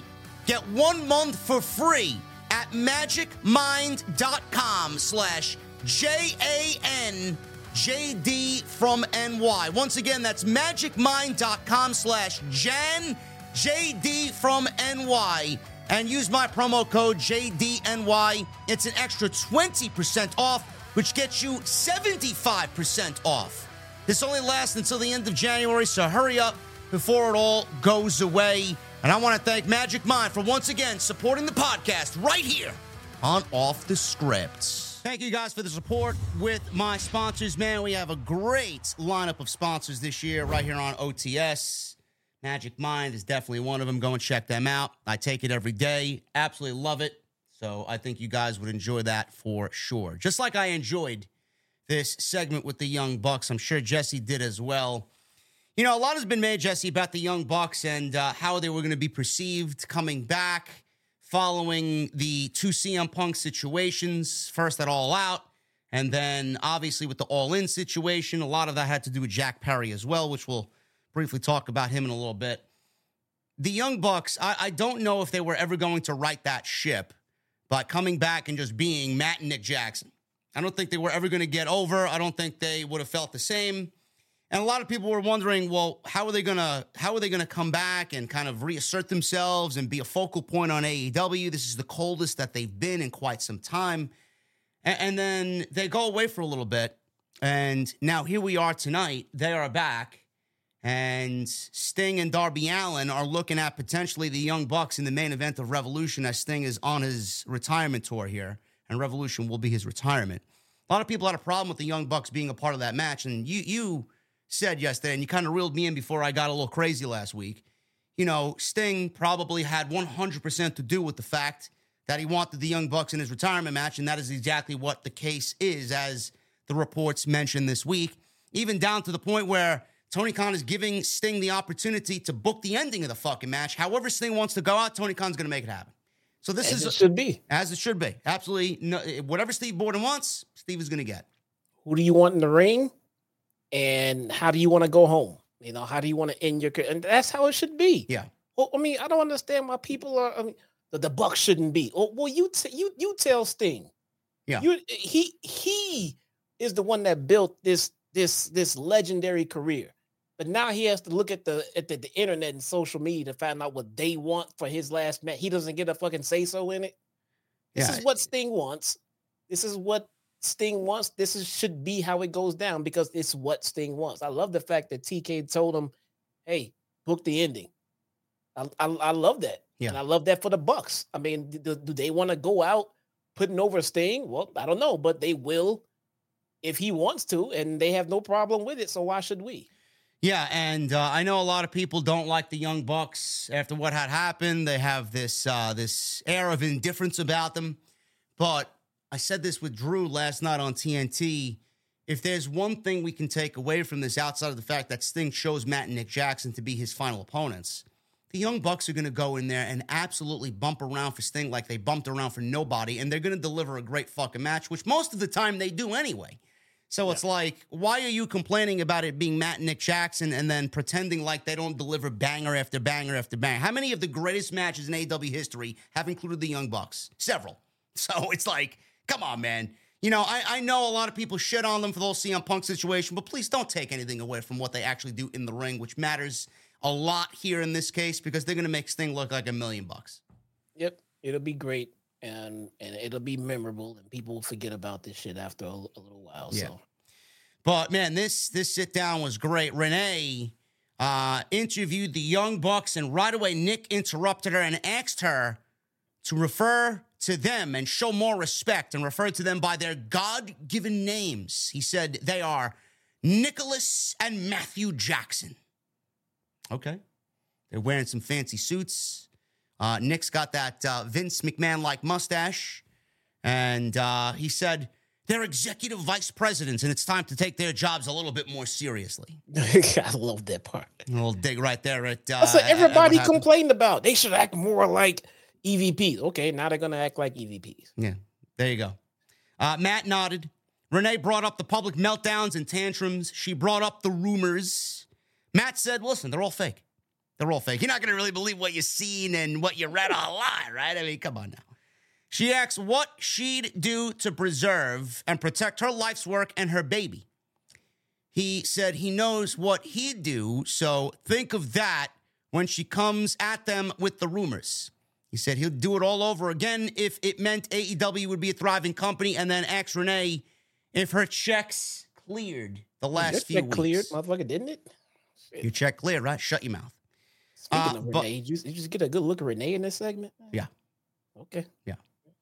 Um, he said they'd do it all over again if it meant AEW would be a thriving company. Uh, I mean, there's a lot of uh, inside uh, digs here at uh, what had happened, you know, low key, but uh, we know what they were talking about. Uh, Renee asked about their return last week. Matt said when they started AEW, they used the phrase change the world. He says they did it, they changed the world. We were disruptors, we were rebels, we spat in the face of tradition. He says they lost their way though, and the toxicity crept into the locker room, and the company was different. Oh, I wonder what he's. I wonder who he's talking about over there, man. Oh man. Um, you know, CM Punk can't say nothing, man. He's NDA'd, you know. So uh, I thought the Young Bucks were NDA'd too, but they didn't mention Punk by name, so I guess it's all right, right? They are NDA. They know they didn't say anything. I know. Just saying. A little bit too close to the fucking sun there, man. You know what? What are they talking about? Next segment was pre-taped. I'm pretty sure they ran this by legal first. He says it was because they began to lean on yesterday's self serving, superficial, cancerous superstars. Oh, Man. Wow, man. I wonder Wow. what he's talking about there, man. Can someone get a memo out and find out who he's talking about there? Man. Wow, man. I- i- Is he talking about the guy with the Pepsi tattoo on his arm, man? Seriously. No, the Chicagoan, what's his name, man? Phil with the ugly dog, right? It's vague comments. This could have been anybody. Oh, the, the handsome Larry, right? Yeah, I'm sorry. Oh my. Larry's a handsome fellow, bro. Um, yeah, so uh, you all know that he's talking about CM Punk there. No. No, no. He said Sting is great and a role model. He says he hopes people talk about them like they talk about Sting. He says it's what Sting represents.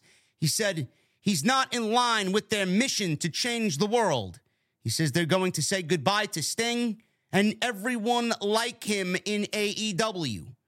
He says they wouldn't ask anyone else to do what they aren't willing to do themselves. Renee asked if that means they're calling out Sting. Nick said, as EVPs, we'll pull some strings. Showed uh, Matt his phone, and they left without saying anything else. You know that's a Vince McMahon line. They'll pull some strings? No, that they wouldn't ask anyone to do that they wouldn't do themselves. That is very true. That's a it's, that's a direct direct line straight from Vince's mouth. Listen, you guys can sit there and you can shit on the Young Bucks all you want. I don't know what else you wanted these two guys to do to come back to AEW and do what? Be the This Young Bucks, be the fucking uh, super kick party Young Bucks. You know, a lot of people blame them for CM Punk walking out. A lot of people blame Jack Perry for what happened. Everybody's at fault. Tony Khan, Matt, Nick, Kenny Omega, everybody's everybody's involved there. Is is guilty in some way, shape, or form. But it doesn't mean we need to still harp on that. We're moving on. We need to get over. I was gonna say we all need to just get over that and move on. We're, we're moving on. Punk is in WWE. No matter you like it or not, good for business there. It's good for pro wrestling. Pro wrestling, pro wrestling is healthy. Us podcasters are eating good. And now Matt and Nick Jackson, instead of coming back, Jesse, they're playing into the prickish EVPs with the fucking mustache and they got the fancy suits and they're throwing their power around, which is great. But they gave you not only the, the shift in character, which is playing into everything because it's going to legitimately get them the fucking real heat. I love that Yeah. What they're doing here is they made they made a story here out of basically, you know what? We're the EVPs. This is our company. This is what we started, our life's mission, our life's work. We wanted to change the world. People like Sting don't fit into that narrative, and we have to eliminate and get rid of them. That's all you need, right there. Yeah. Right there. all- That's that's the story. It was all a shoot right up into that last line Yeah. right there. Yeah. That, that was it. But you know, but you know how they're gonna you know how Jack Perry's gonna come back. The, the, Bucks are gonna bring him back. The Bucks, he's gonna be in he's gonna be in the fold with the Bucks. It'd be the Bucks and put them together. Put them all Absolutely. together. Put them together. Absolutely. Perfect. This this is perfect. You've been saying, Yep. I've been saying, how many weeks now, how many months have we been saying when Kenny Omega comes back? I hope he's on the mend. Bro, he needs to be away from them. Kenny Omega needs to be the cleaner, the belt collector. Kenny Omega, he needs to be in the main event doing his own thing away from the Bucks. No longer can they be tied to the hip. You want you want this new vision for AEW? Matt, Nick, and Jack Perry. That's it. That's Simple. what I would do. Have them. You want to change the world? This is a new AEW now. This is their new ver- their, their new vision, their new versions of themselves. That's the trio right there, man. I could get behind that. And we talked about this on Tuesday, man, with Jack Perry. Right now, I think it's a great reset for him to go to New Japan and kind of get his own shit in, wear the scapegoat on his arm, have him be a rebel, right? That's going to cause chaos and disrupt the system. When he comes back over here after ripping up his contract and joins the elite, man, the fucking heat that's going to come off of this, man, no matter what you think about what they did, if you disagree or agree with them, no matter what, man, this is going to be fucking great television. It's gonna be great stuff. And and and I was worried for a while too as to what to do with Jack Perry when you brought him back. because that that that white meat baby face bullshit is not gonna work anymore. But this this road that the Bucks have gone down, perfect. Bring Jack with them. Bring all that heat into one fucking faction and and harness it. That is that is a great move. That is a fantastic move. I hope they do it. Yeah. Absolutely perfect booking. Somebody in AEW listening, go ahead. We just gave you fucking uh, free ideas, man. Use it, use it, create it, make it happen, man. Love it. Yep. Um, we shift into hour two here, man. Uh, Brian Cage, Gates of Agony, the Ring of Honor six man tag team champions against Jay White, Austin, and Colton Gunn of the Bullet Club Gold. I love the Gunns. I think the Gunns are great. Uh, I love how they've kind of come into their own joining Bullet Club. I think they are a perfect fit, uh, and they're getting better each and every time I see them in the ring. Love what they do. But these six man tag team titles, man. Um, I know I tweeted I, I, tweeted about it on Saturday when the match was made. I'm like, are, are we really doing Jay White coming out of an MJF World Title program and then a great Continental Classic? Are we really giving him a fucking Ring of Honor match now? What are we doing here? Well, here's what I see before you before you get carried away. And this is what I'm this is what I'm hoping for. I'm trying to figure out why the ROH trios titles are on the line on AEW Dynamite and the AEW trios champions are at the top of the ramp making scissor gestures. Uh, I'm curious to see if you are going to say the same thing I said on Twitter in regards to this match. Go ahead. I didn't see what you said on Twitter, but, I, but I'm hoping that they are getting ready to align these factions just to end up having them beef and they're going to end up consolidating these yes. trios tag matches, these that, tag titles. That's exactly what I said. I'm like, all right, this doesn't make any sense to have two sets of tag team championships or six man tag team championships in the same fucking storyline. Are yeah. we setting up for a unification match to merge the championships into just the AEW trios championships? Yeah. If you're, think, dude, AEW, TK, creative, whoever might be listening, if you are if you have trios champions in ROH, great. If they're running their storylines and defending them on AEW TV, not great. Why? Because you already have AEW trios champions. Why do you need your ROH champions on TV? Same with the ROH tag titles and everything above. We have all this ROH shit on AEW TV. You want to know what we don't have from ROH on AEW TV that I fucking wish we did? Athena. Yeah. Why don't we put some Athena on TV if we got to look at ROH bullshit? It's not needed. We already have AEW Trios Championships. We need to get rid of those ROH championships or absorb them and combine them into make one. I mean, as far as I'm concerned, this ROH bullshit is not working out it can just be a whole different brand for all I'm concerned. It all it can all hold and rotate the state. You have enough titles on the AEW TV to put some titles over there on ROH to be defended. Everything but the ROH championship. Listen, I uh, well right now the ROH championship is Eddie Kingston's championship, which is the Continental Championship. So I, they don't even have a fucking world championship that they can call their own. Nope, Eddie Kingston can be running fucking ROH right about good. The, the thing is, and I don't want to sound like a broken record because clearly, you know, I can sit here every single week and say the same fucking thing. Clearly, nothing is changing. But Ring of Honor needs to get the fuck off of AEW television. I, I don't, I, I, keep saying it. I, I don't want to see it. I'm tired of looking at it. They got their own roster. Nobody gives a shit about Ring of Honor. Stop consolidating the rosters and putting people over there, over here. Unless it's Athena, I don't give a shit, like Jesse said. Now, they just introduced a women's TV title. So they have a women's TV title, they have a women's world title. Eddie Kingston's holding theoretically what is the Ring of Honor tag team, uh, the Ring of Honor World Championship right now because they uh, consolidated all those championships and it's now the Continental title. The Kingdom, which are primary characters in the Undisputed Kingdom, which is led by Adam Cole, are holding the Ring of Honor tag team titles. I, I don't know I don't know why they are holding the tag team title. I know it fit into the story because MJF and Adam Cole were carrying them and they beat MJF for the titles. Great. But it realistically should be the AEW tag team titles. That's yep. what they should be holding. The Ring of Honor tag team championship should be on Ring of Honor on a team that is on that show. So exclusively. Uh, exclusively. So we need to fix that. Merging the yeah. trios championships with the AEW trios championships is a good start to consolidating these championships because AEW Dynamite and Collision home. They are the home of many, many trios, legit trios, legit factions. How many six man groups are legit six man groups, factions over on Ring of Honor? I can't name fucking one. I can't. Outside of uh, the fucking uh, Wyatt family 3.0 over there, uh, the Ah, righteous. yes. I, I mean, Righteous. Th- th- that's it. That's all I know. So why do we need them? Like we said, hopefully this leads to a consolidation of the titles and we get Bullet Club holding the AEW Trios titles at the end of this and goodbye to the Ring of Honor six man because they're not needed. Yeah, I agree. 100%, man. Um, whatever titles Eddie Kingston Kingston holds, um, that should be the top title in ROH.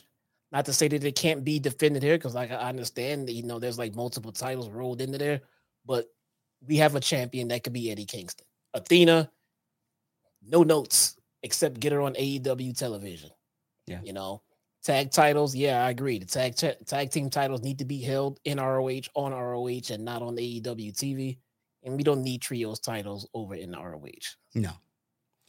So we'll pick it up late in the match here. The match broke down. Cage tried to uh, Irish whip Liona into Jay White and Austin Gunn, who both dodged, and Liona flew over the barricade.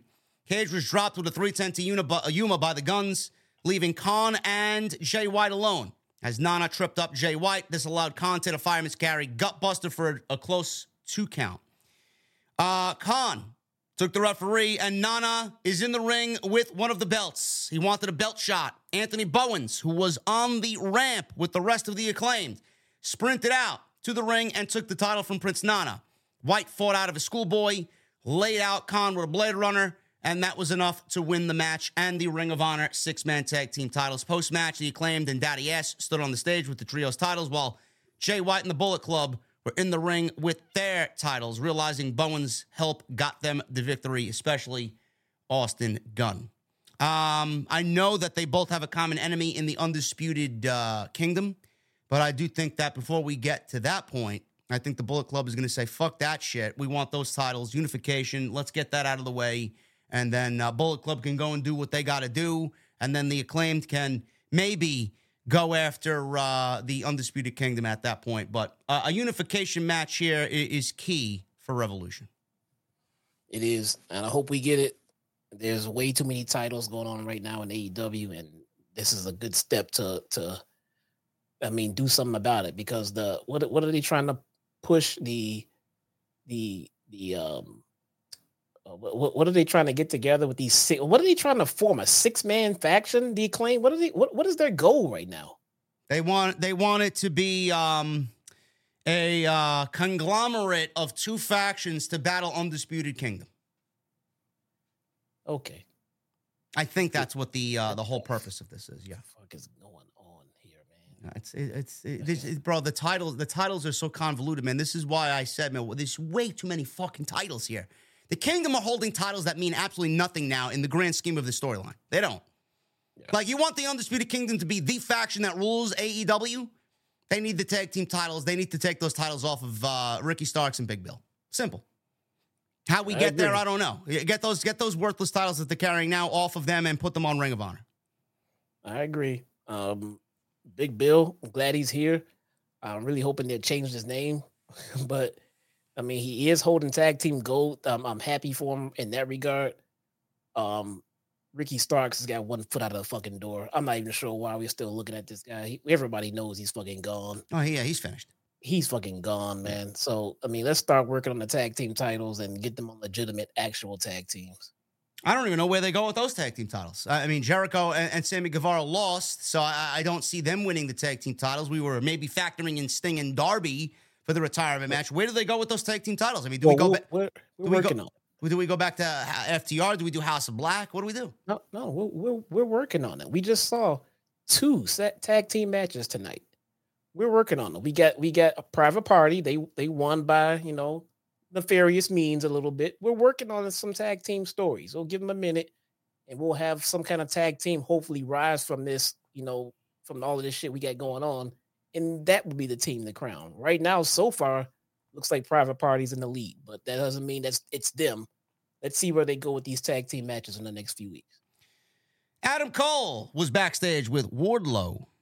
Adam Cole said he hasn't even scratched the surface of what he's capable of, meaning Wardlow.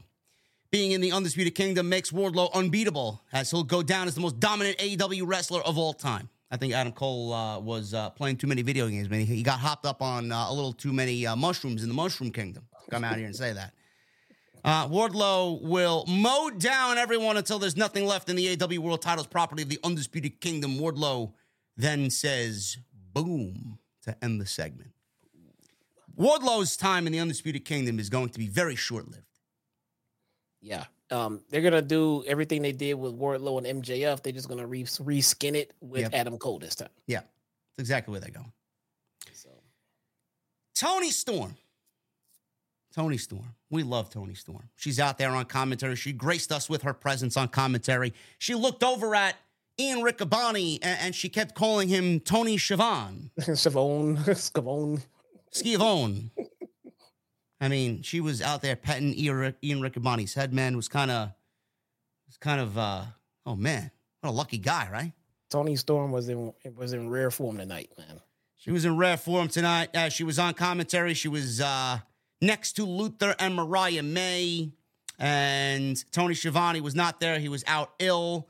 Ian Riccaboni took his place, and Toni Storm was blown away at how young Tony Schiavone looked. And he was uh, being fed macaroons by Toni Storm. What a what a fucking what a night for Ian Riccaboni, man. Oh man. A great night. What can you say, man?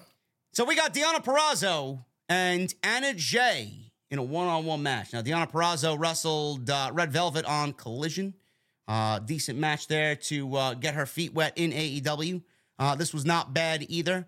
Uh, Anna Jay, obviously, um, you know, a nice little throwaway match, nice little enhancement for Deonna Purrazzo to continue getting her some wins. So uh, at the end of this thing, obviously, Purrazzo got the win, and that was basically all she wrote there. Submission, and Purrazzo gets the submission victory. Post match is where everything went down. Renee interviewed Purrazzo in the ring, and she said she doesn't know what's gotten into Toni Storm. They used to be sisters. She's known Tony for many, many, many years. It's clear that Tony has changed, but so have I, says Deonna Purrazzo. The greatest technical women's wrestler in the world, the virtuosa. Storm is on Luther's shoulders, has a microphone in her hand. Storm was insulted and sat on Luther's shoulders while cutting this promo, calling Purrazzo an artificially tan hag, she says. Storm, while, whilst making Luther the luckiest man in the arena. yeah. Yeah. Toni Storm would go and uh, sock her in the face with a shoe, but uh, instead threw it to commercial and Mariah May, then threw the shoe at Purrazzo. And uh, Storm was carried off by Luther, and Purrazzo was kind of uh, breaking the fourth wall there. She couldn't help but smile and laugh at Toni Storm because the woman's fucking naturally hilarious in this role. I mean, she's fucking comedic as fuck here, man. I love it. Um, Chin was up, tits were out. Yep, yep. Chin up, tits out. Watch for the shoe. So that's exactly what happened. Um, I'm liking this, man. Are we are we looking at a Purrazzo versus Storm build for Revolution with maybe Jamie Hayter getting involved? I don't know. That's where that's where we're going. We're definitely getting um Purrazzo and Storm. Um, I don't know about you know crowning Purrazzo right about now, No. right about this soon, but we have so many moving pieces between Jamie Hayter and Mercedes coming in to um to make sense of why Purrazzo does not win the title at Revolution. I think between Hayter and Mercedes, we're gonna get one of those women to show up. Now, uh, someone in the chat said Sapp reported that Mercedes is definitely going to AEW. Uh, I, I don't see that anywhere on Fightful's site yet. Um, so we'll keep an eye on that. If he did tweet that out or if he did put that out, I'm assuming we are to believe that she will be headed over there. Uh, but again, anything can happen. I know she was at uh, Hard to Kill, TNA Hard to Kill. She was in attendance watching Trinity lose to Jordynne Grace. Trinity's wrapping up with uh, with TNA. Uh, it's rumored that she will be in the Royal Rumble. Mercedes could very well still end up in the Royal Rumble. I mean, they got a perfect storyline for her to fit her right in with creative. So, you know, we will see, man. I'm not going to come out here and make assumptions, but from what I heard personally, she's on her way to AEW. It looks like that's what it appears, but who knows? Who knows? Who knows? Uh, we got a tag team match here. Private Party, Isiah Kassidy, and Marq Quen against Top Flight. This is Dante and Darius Martin. Uh, this may be a first time match. I'm not really sure on that, but I think this is a first time match between these two young teams. Uh, Marq Quen has been out for a significant amount of time. He's come back and he's put on a lot of bulk, a lot of muscle. So the uh, fact that all four of these men were in the ring at one time, I think is a is, is a miracle by God, man. Yeah, I mean they've been so ravaged with injury. It is um it is uh, ridiculous. I texted my guy Big Hodge and I and I said, "Well, Marq Quen, he's put on a lot of a lot of weight, huh? He's put on uh, some muscle." And then Hodge got back to me and said, "Yeah, he put on 20 pounds." So good on Marq Quen, man, bulking up, looking the part. Uh, Got to give him a lot of credit there. He looks fantastic. Uh, Isiah Kassidy, uh, he's always been good. So I, I have high hopes for Private Party, man. The one thing we've said about Private Party in the past, if AEW is going to go and push them, is I don't want them to shed the antics and the fun loving attitude, but you know, sometimes their an- and then you you can chime in here and correct me if I'm wrong, but sometimes their antics, the way that they carry themselves and the way that they come off, it doesn't make them a serious threat for a, a tag team championship. You know, there, there's a way to hone what their character is to make it a little bit more serious, yet be fun loving at the same time. I think they're all fun loving and they don't really know who they are. So I, Yeah. I want them to kind of really, you know, fix that and, and kind of get on track with who they are and, and be serious contenders. yeah, they they they can use a little bit of a tweaking. Um, I wouldn't say an, a, a rework or, No. or a new gimmick, anything like that.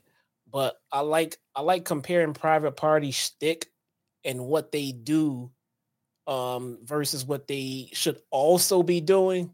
I like comparing that to the New Day as far as how they can take their comedy, you know, in the on the microphone and things like that. But when the bell rings, um, they're supposed to be super serious and one of the best to contend with. And Private Party can do just that. So they can keep their antics, but I think they need to be more serious in the ring and stop hanging out with, Matt Hardy and everything else, and they'll be just perfectly fine.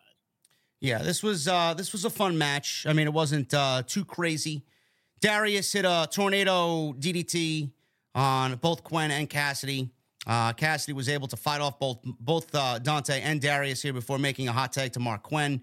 Uh, big dives by Quen, four of them, flattened Darius and Dante opposite sides of the floor. Back inside, Quen hit a beautiful looking 450 for a two count. Dante answered with a ripcord jumping knee, thrust kick by Dante, and a step up flatliner by Darius. Got a near three count, two and a half. Kassidy tried to save Quen, but Darius got a guillotine Pele kick, which looked nasty. Quen counted a pop up into a drop kick, turned into a pop up knee lift from Dante. Kassidy came back in, laid out Dante with a corkscrew kick, followed by the gin and juice. Darius, who was legal, jumped in. He was immediately rolled up by Quen, who held the ropes to get the one, two, three. So the team of Private Party using some of those uh, nefarious means to win the match here. After the match, Top Flight had a gripe about how the match ended, but Quen and Kassidy opted to dance and celebrate with the crowd instead. Yeah, they can turn these two teams right about now, not every week, maybe every other week or so. They can turn these two teams if they can all stay healthy enough forward into like a best of seven series on TV. Yeah. you know, because they're just that good. Um, and at the end of it, we can go from there. They won't do that, but I mean, that's that's how good they are in the ring, and the match won't even be the same every time. They could they could they could do it all day long. Yeah. Um, these two teams are uh they were brought in to help be the nucleus of the tag team division. Again, injuries. I mean, what are you gonna do, man? I mean, what the hell are you gonna do? They're all healthy now. Um, they have other tag teams. They have House of Black. They have Best Friends. They have all of these fucking teams going around. Hopefully, they're about to start revamping this tag division and getting it back on point. So let's see where it goes.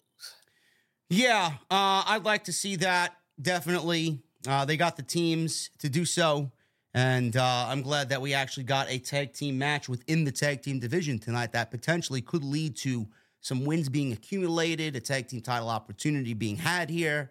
Can't really complain. We'll take it step by step, but uh, two young teams here on the show in a match together. Really good stuff. And then we get a video package right before the main event. Sting and Darby Allin and their history as a duo. This was a recap of the matches that they had as a team. Sting and Darby said they want to be the AEW Tag Team Champions, which is very interesting because right now the going rumor is it's the Young Bucks versus Sting and Darby at Revolution in Sting, Sting retirement match. Uh, so AEW here with this video package, Jesse, is pretty much casting doubt that it won't be the Young Bucks. And in fact, it'll be Ricky Starks and Big Bill in the retirement match. I doubt that's going to be the case, but I did pitch, uh, you know, this week, you know, when I was doing my own thing, that we could potentially get the Bucks taking the tag team titles from Big Bill and Ricky Starks Yep. and putting those titles on the line against Sting and Darby Allin in the main event to give it a little bit more juice. I was getting ready to say that's exactly what's going to happen. Yeah.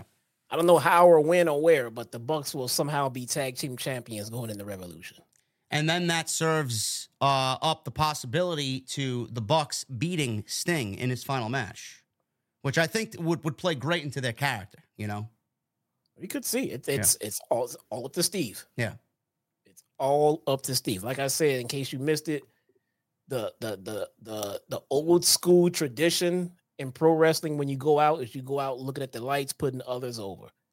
And and and Steve Borden is a is a very old school guy, but you know, every rule has a, a certain exceptions to that rule. And um, like I said before, uh, Mark Calaway, Undertaker was one exception. He- that guy can go out however the fuck he wants, and no one has the right to say a goddamn thing. And same for Sting. main event time.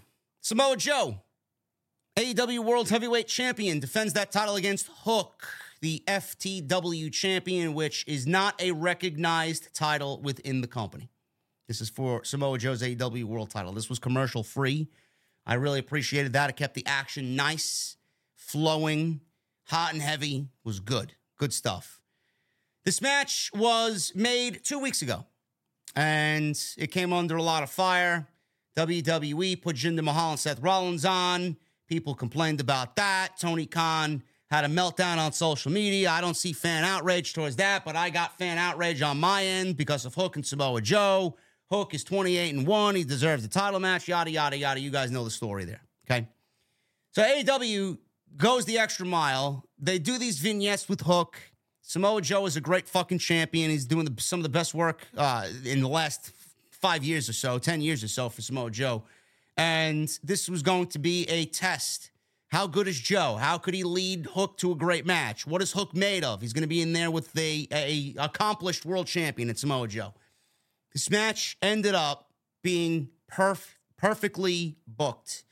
They hit a grand slam. The, the crowd was hot. The environment, the aura about it was hot. It was commercial free. The vignettes that Hook cut have been fantastic. The bat signal that they got during Hook's entrance that says Hook in the uh, in the night sky of the arena. I love that aspect. Some people don't like it. I like it. I thought what they created tonight was a great story.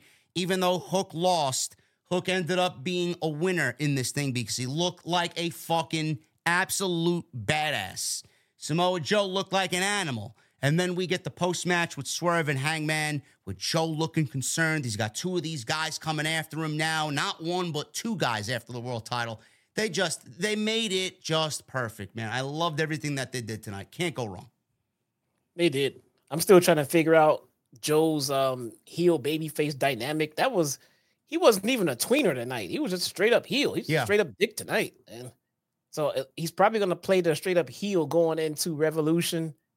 Um, I I, I think Hangman and Swerve are just just struck in. They're just stuck in tweener land right now. Um, I think if anything, Swerve is more of the babyface, but I mean, good luck trying to get people to boo Hangman. They both these guys are just straight up tweeners right about now, though. Yeah, Um, it, it- goes to show you how good Samoa Joe is that uh, he can uh, change with the wind. You know, you want to play heel or he needs to play heel, he'll play heel. He, he's uh, feeling a baby face that night because of the crowd or the ambiance and the environment, he'll play a baby face. Yeah, Joe can do whatever the fuck he wants out there, and and it would he'll make it all make sense. you Yeah. know? So the bell rang. Hook rushed at Joe. Corner strikes. Joe just ragdolled Hook onto the floor. Chops on the outside. Hook sent into the barricade. He put on the brakes. He jumped on top of the barricade, turned around, and leapt off the barricade with a flying forearm. So that looked really good. Joe immediately shut Hook down with a running back elbow. and started lighting Hook up with some body shots. Corner charge, enzuigiri. Joe is in control. He's trash talking the young Hook and some chops to follow, a punt kick, an elbow drop. Joe and his girth stopped Hook from getting a T-bone, so Hook picked up the leg, took Joe to the floor where he Superman punched Joe off the apron. Hook wanted a T-bone, but Joe countered and violently smashed Hook on the announce table. The back of Hook's head bounced off the front of the announce table, and the table I don't know. I don't remember. Did it break, Jesse, or did it like almost collapse? It almost kind of fell apart. It didn't flat out collapse. It just kind of just broke apart and fell to the side because the angle, Joe didn't get him up and over the top. He got him on the corner of it, so it just kind of just pushed it to the back a little. It was, it was not pretty, man. It was straight on the corner edge. Yeah, it was. Uh, it was a nasty bump. You saw Hook's head bounce off the uh, little front portion of the of the announce table, that little piece that connects to the actual table, that kind of fell off. Joe takes Hook after that and power bombs him or Uranage's him on the apron of the ring. Joe is now taunting Hook, who flipped off Joe with the middle finger. Power bomb against the edge of the ring, like I said. Bryce Remsburg called on doctors who tended to Hook. Taz wanted to check on his son, but he stayed back. Hook shoved the doctor out of the way and broke the nine count outside, gets back in the ring, beats the 10. Hook rolled right into a Joe Snap Power Slam, Death Valley Driver, two count by Samoa Joe. Hook kicks out. Joe hit a muscle buster beautifully and perfectly executed. Hook kicked out at a one, and the crowd went crazy. Now, I see a lot of people having a problem with him kicking out at a at a one at the uh, at the muscle buster. I know Jesse and I usually pick apart stuff like that, but uh, how are you feeling about the kick out at one at the Muscle Buster, man? A lot of people think Hook no sold it. I don't think it was that. I think it was just the adrenaline of the crowd and the environment and, and the young kid going in there in that championship match. And that was his uh, his last of a couple of breaths before he actually succumbed to the submission. I, I don't know. It, it look, man. Let's start by saying this. I'm not gonna say anything that's gonna make anybody happy. Somewhere, some way, for some reason, someone is gonna continue to sit around and be mad because Hook kicked out of a muscle buster. When that's not the story of the match. Okay. That is that is not the whole story of the match. Agreed. The story of the match is that Hook was full of energy and full of youth and and full of gumption and all that shit got shut down by Joe's fucking experience and and this and this fucking his his whole beastly personality. He just shut all that shit down. But he almost got, you know, he almost got blindsided by this young kid who kicked out of it one of his strongest fucking moves. But nonetheless, at the end of the day, he still put him to sleep, choked his ass out, went back and made sure he realized that he got his ass whooped. At the end of the day, everybody chill. All right. You're just looking for something. Hook didn't win. People act like Hook kicked out of the muscle buster, got up, pinned Joe, and won the title and is now world champion. That is not what happened. Relax. First of all, like Jesse said, it was the story of the match that Hook was a, a, defiant and underdog babyface coming into this thing, and he would scratch and claw and do whatever he could to win the championship. That was the story. Never give up attitude, right? You know, a lot of people tend to think, you know, Samoa Joe's uh, he he hit he, he's the world champion and he hit Hook with his finishing move, the muscle buster. Who's to who's to say that Samoa Joe needs a muscle buster to finish you off? Muscle buster can be constituted as a fucking setup move if Samoa Joe wants. He's got the coquina clutch. He's got the muscle buster. He could fucking he could snap your neck in any which way if he wanted to. Why does the muscle buster need to be his finishing move? Like Jesse said, everybody's looking for a fucking thing to pick apart here. Just enjoy the fucking match. Hook lost. Who gives a shit how he lost? It's fucking Samoa Joe. He could beat you with he could beat you blindfolded. It doesn't fucking matter. Yeah, Hook Hook lost and he didn't even almost win, guys. He got his ass whipped out. There. Yeah. So I don't really care about it. I didn't think much of it. Crowd went crazy after the one count. Hook ran a series of clotheslines before dishing out some body shots. Big T-bone suplex. It was his last ditch effort. Hook wanted red rum. Joe blocked it, counted into the coquina clutch, sunk it in deep. Hook faded, arm dropped three times. Joe May and Hook lost, and he didn't even tap out. He faded. Yep. He passed out. What more do you want? Perfect. You gotta find something, man. Perfect. Post match, Joe went to leave. Hook asked Joe as he's in the ring and Joe's walking up the aisleway. Is that all you got? Joe returned, punted Hook in the balls. Another muscle buster. Joe walked away again. Hook once more got to his feet. Is that all you got?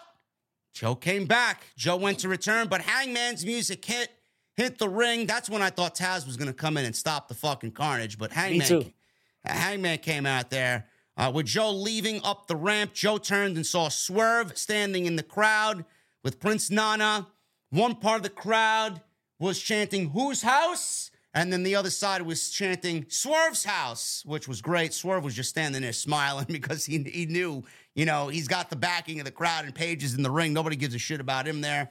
So uh, Strickland and Nana left. Page helped hook up, who wanted to walk away on his own, but uh, that was the way the show went off the air, man. Swerve walking away, man. He looked like a, he look, literally he looked like a Gotham villain just walking away right before the next fucking scene, man. And we see Batman in the Batcave. How do we, Alfred? What do, what do we do? What do we do? How do we get him? There you go. He seemed like he was paying more attention to, to Hangman than Joe, though. Was was Swerve. I yeah, mean, and Joe uh, Swerve gave him the two fingers. What did that mean? What what did that peace out, or is it two weeks before we get a fucking rematch between these two guys on Dynamite? What did the two mean? he said he ain't getting no rematch, so I guess it was just peace out, man. I don't know. He said he ain't getting a rematch, and I'm I'm hoping they don't do a rematch, especially not right now. It looks like they're gonna be meeting again at that triple threat at the pay per view. Yeah, that's the right way to go about it. Triple threat between those three guys. World title revolution. Uh, Dynamite was uh, a very good show tonight. I thought they uh, they were laser focused tonight. They delivered a main event that people complained about and people bashed Tony Khan for and his behavior on social media. They ended up turning it into a fucking absolutely beautifully, perfectly booked main event. So uh, I, I love what they th- I love what they did tonight, and uh, looking forward to next week, man. Just keep the train rolling. Yeah, man. Consistency, stories. We how many stories we got now, man, on this show? We got Swerve Page and Joe. What's next for Hook? Right? We got, hopefully we get more Christian and Copeland, Roddy and Orange Cassidy, the trios championship situation, Toni Storm and Deonna Purrazzo. So they're, they're cooking right now, man. They got to build on what they've given us. Stop, stop with the nothing.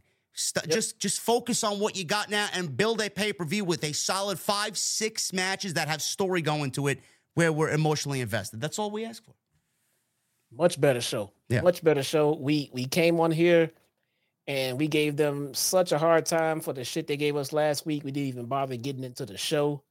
Um this week I was highly entertained, man. Yeah. I, I loved it. Uh, lots of stuff going on. Like you said, we're not looking for a perfect show. We just want something that we can pick apart and analyze and have fun, you know, talking about. But when you give us nothing, then we're gonna talk about your lack of giving us something good. Yeah. This week we got something good to talk about, man. Great show. Excellent stuff, guys. Thank you very much for all of your support. We had upwards towards 2,000 in here tonight. I really appreciate you guys hanging out with us on OTS. We're going to get into the super chats in just a moment. Follow us on social media at JD from NY206, Twitter, Instagram, TikTok, Cameo. Follow me on there, Jesse at Chi-Town Smark on Twitter. Click his link, click his name in the description. It'll take you right to his YouTube channel. Go and subscribe over there. If you guys want weekly TNA content, so look forward to that over there. Uh, Absolutely. we got videos on my end. We were live on Monday. We were live on Tuesday. We're live tonight. We got news and rumors spread out through the week. So go check all the content out on this channel. Hit that subscribe button down below. Turn on the bell for notifications. And make sure you guys hit that thumbs up, man. We're at 700 likes. Can we get another 50 likes for 750, which is the goal tonight, right here on OTS? Who was the first in the venue, man? Michael Krause has been lined up number one in the venue. $2 super chat. JD and Jesse, your number one pick to win the Royal Rumble this year. CM Punk. Um, I'm gonna go with The Rock. Oh my God. I don't fucking know. Top three Punk, Gunther, and Cody.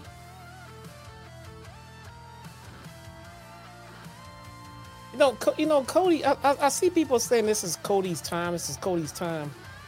Didn't Cody get a main event at WrestleMania last year? Yeah. Wasn't that wasn't that Cody's time? Yeah. When is it not Cody's time again? It's got to be Cody's time at WrestleMania 40. I'll tell you that. It can't be Cody's time every goddamn year, man. It's got to be. It's got to be at 40, man. Got to be at 40. Tired of this fucking. Uh, yeah, yeah, yeah. I don't think I'm to show up to work for the next four months, man. I'll see you guys later. Uh, Michael, thank you, brother. Nismo Huncho with a new membership. Nismo, what the fuck are you drinking in the venue tonight, man? Thank you so much. Michelle with a five. Adam Page gets attacked by the Undisputed Kingdom and he doesn't want payback. Almost like it never happened. Same goes for Jay White. Looks like Jericho, Don Callis family part two. Uh, that's a good point, Michelle. Adam Page got attacked by the Undisputed Kingdom and he doesn't really uh, give a shit at this point. I wonder where that is. Well, he's got his eyes on the world title. It's more important than the Undisputed Kingdom, I guess. Yeah, I guess so. Who gives a shit? Forget that. Tony Brown. What happened? Old news. Yeah, it's old news, yeah. Yeah, I got slammed on a car window, man. I who gives a shit. Yeah. Tony Brown with a 499. Hook got unhooked, young men. Also, my red velvet Saturday night. Yeah, she looked good. She always looks good. There you go. There's the Tony No Brown. sky blue tonight, man. Very disappointed. No, but did Tony Brown see Renee in that buck set? Yes.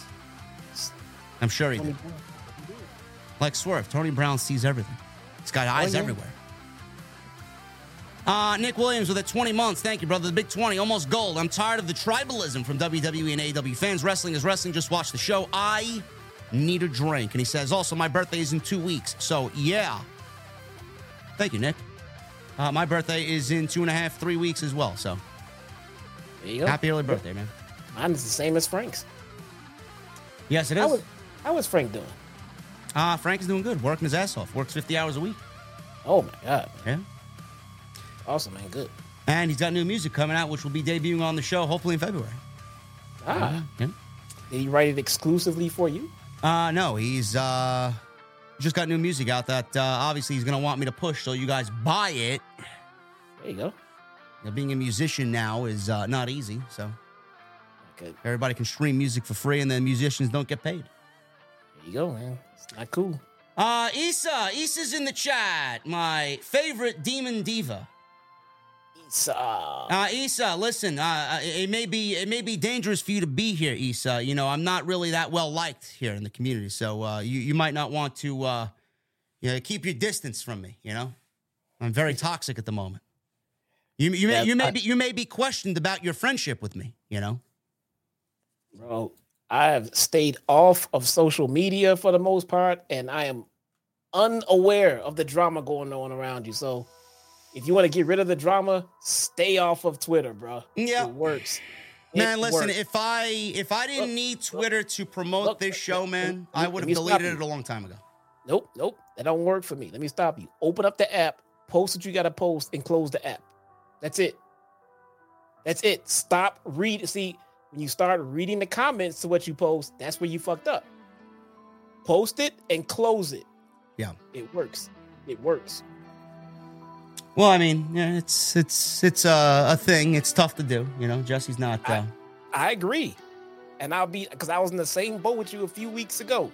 But I'm telling you, it works. I did it, man. Post some shit and close it. Don't read it. yeah. don't read it because it'll somebody will say something to piss you off. Just don't fucking read it, man. How many people right now in the AEW locker room wish they did just not fucking read Twitter and responded? You know, Don't you know, you know. I, can, can I say can I say something just off color here because uh, you know uh, Jesse's obviously correct in his assessment. You know, if if people and and Jesse's been to a few meet and greets with me, you know, especially when we were uh, doing our Chicago thing. You, you you do realize that you know the hundreds of people that come to our meet and greets during these big shows, Jesse. The the majority of the audience is is what I mean, African American and Hispanic, correct?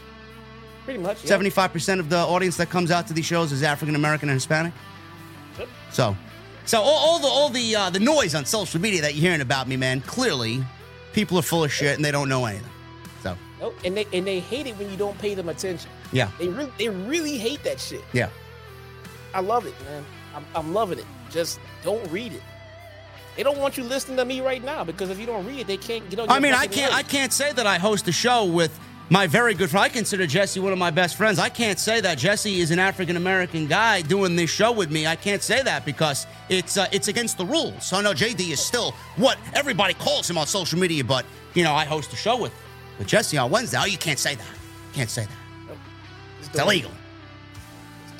It's illegal, pal. Dude, when you when you see stuff like that, you gotta ask yourself one question before you answer. Just ask yourself, am I gonna say anything, anything to change this fucking person's mind right now? No. Or is it just gonna fucking spiral and get worse? So don't so don't say shit. Yeah. Post what you gotta post to promote what you need to promote, and close the app. Yeah. bro.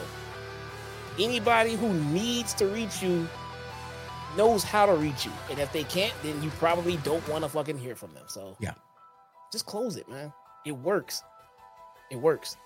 Uh, Tony Brown, thank you, brother. Nick Williams, thank you, man. Jason Barker, who is doing some uh, work on social media defending us from the geeks. $10 super chat. What's up, JD, Jesse, OTS venue? Don't forget to never follow the popular crowd and beat to the sound of your own drum. You are your own narrative. Thank you, Jason. Uh, Penny Davis with a $2 super chat. Hook was a big deal coming and left as a bigger star. Yes, Hook was uh, a very popular fellow coming in, and he left a bigger star absolutely tonight. No question. Uh, JD and Jesse are both good dudes, says Michael Evans. Meet and greet at the Ogden before Forbidden Door 1 here in Chicago was awesome. That was a great meet and greet, man. Oh, Oh man. yeah, that was. Good. That was a good one. Uh, Penny Davis, thank you for the $2 super chat. Billy, thank you once again for the 100 bomb. A Billy bomb. We always love the Billy bomb. Uh, Jason Barker with a $10 super chat. Cancel culture is a hideous monster that turns its head on a dime, and I even got called racist this week for defending the community. Don't have a racist bone in my body. Well, neither do I, Jason. But what the fuck does everybody else know, man? Fucking uh, Jason bunch of numbers on social media doesn't know jack shit about me and, and who I am outside of this podcast. So Nope. it is what it I man. close the app. Uh, Jonathan Bordeaux with an eight months. Hook put out more of a fight than the Eagles and Cowboys. LOL. And you know what? I don't watch football, but I watched that Cowboys game and I was like, holy shit, man. Imagine being a fucking Dallas Cowboy fan. Cowboys tend to choke in the playoffs. Not- yeah. Did the Eagles lose too? Eagles lost too, yeah. Oh wow. Yeah. Done. Which I don't really care. I don't I don't really I don't really care for the city of Philadelphia because of uh, baseball reasons, but you know. So what did Philly do to you? What the fuck is? yeah, Philly sucks, man, okay? It's bad enough we gotta you- be in Philly in April. That usually means Philly is good. Yeah. Uh, Jason, thank you, brother. Jonathan, thank you, man. Uh, Drew Gilmore, 17 months. What's up, buddy? Uh, always proud to support this channel and my IWC chief and his two amazing co-hosts. Fuck cancel culture and the haters never give in. Hashtag OTS for life. Thank you, Drew. Appreciate you, man. I miss Orlando. I miss Florida. Uh, Wolfness Way with 31 months. Been away overseas, but still here for the best post show. JD Jesse, keep growing. 2024 will be huge for those of us who are doing the work. Hashtag OTS for life. Listen, you know, this is the best AEW post in the community. There's no one that does it better. No one. No one looks better. No one sounds as good. Nobody. Put the work in and wait till you see the designs that I'm getting done this year, man. Oh my goodness. Ah. Deviate already has been contacted. Love it. Uh, Twisted with a 23 months. That was a perfect way to protect Hook. Keep up the good work, JD and Jesse. Whose house? OTS house. Thank you, Twisted. Neesmo with a 499. Been watching since Money in the Bank 21. Love the channel and fuck the haters. Keep killing it, my friend. Thank you, Neesmo, and thank you for becoming a member, man.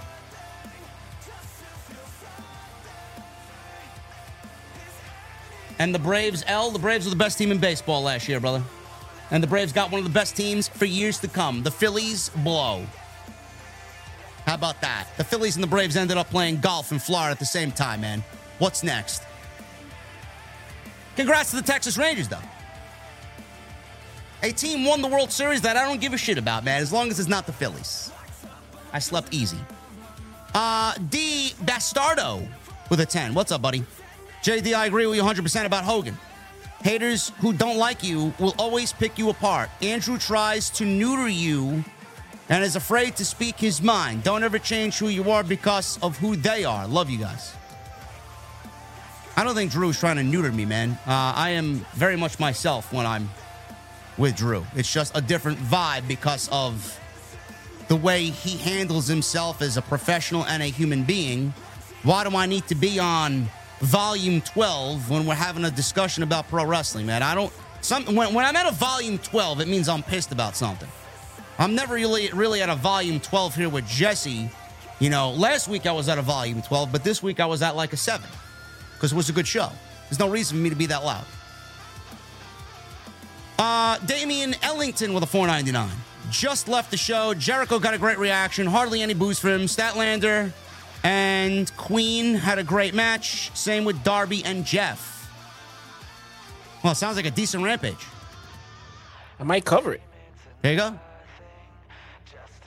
Elijah with a 999. What's up, guys? Much love as always. Do you think once Swerve turns face, he brings back the Ain't Nobody theme that he used in Defy? Love the show as always. Uh, no. I mean, I mean, why would he change his theme when Nana got him and the theme over?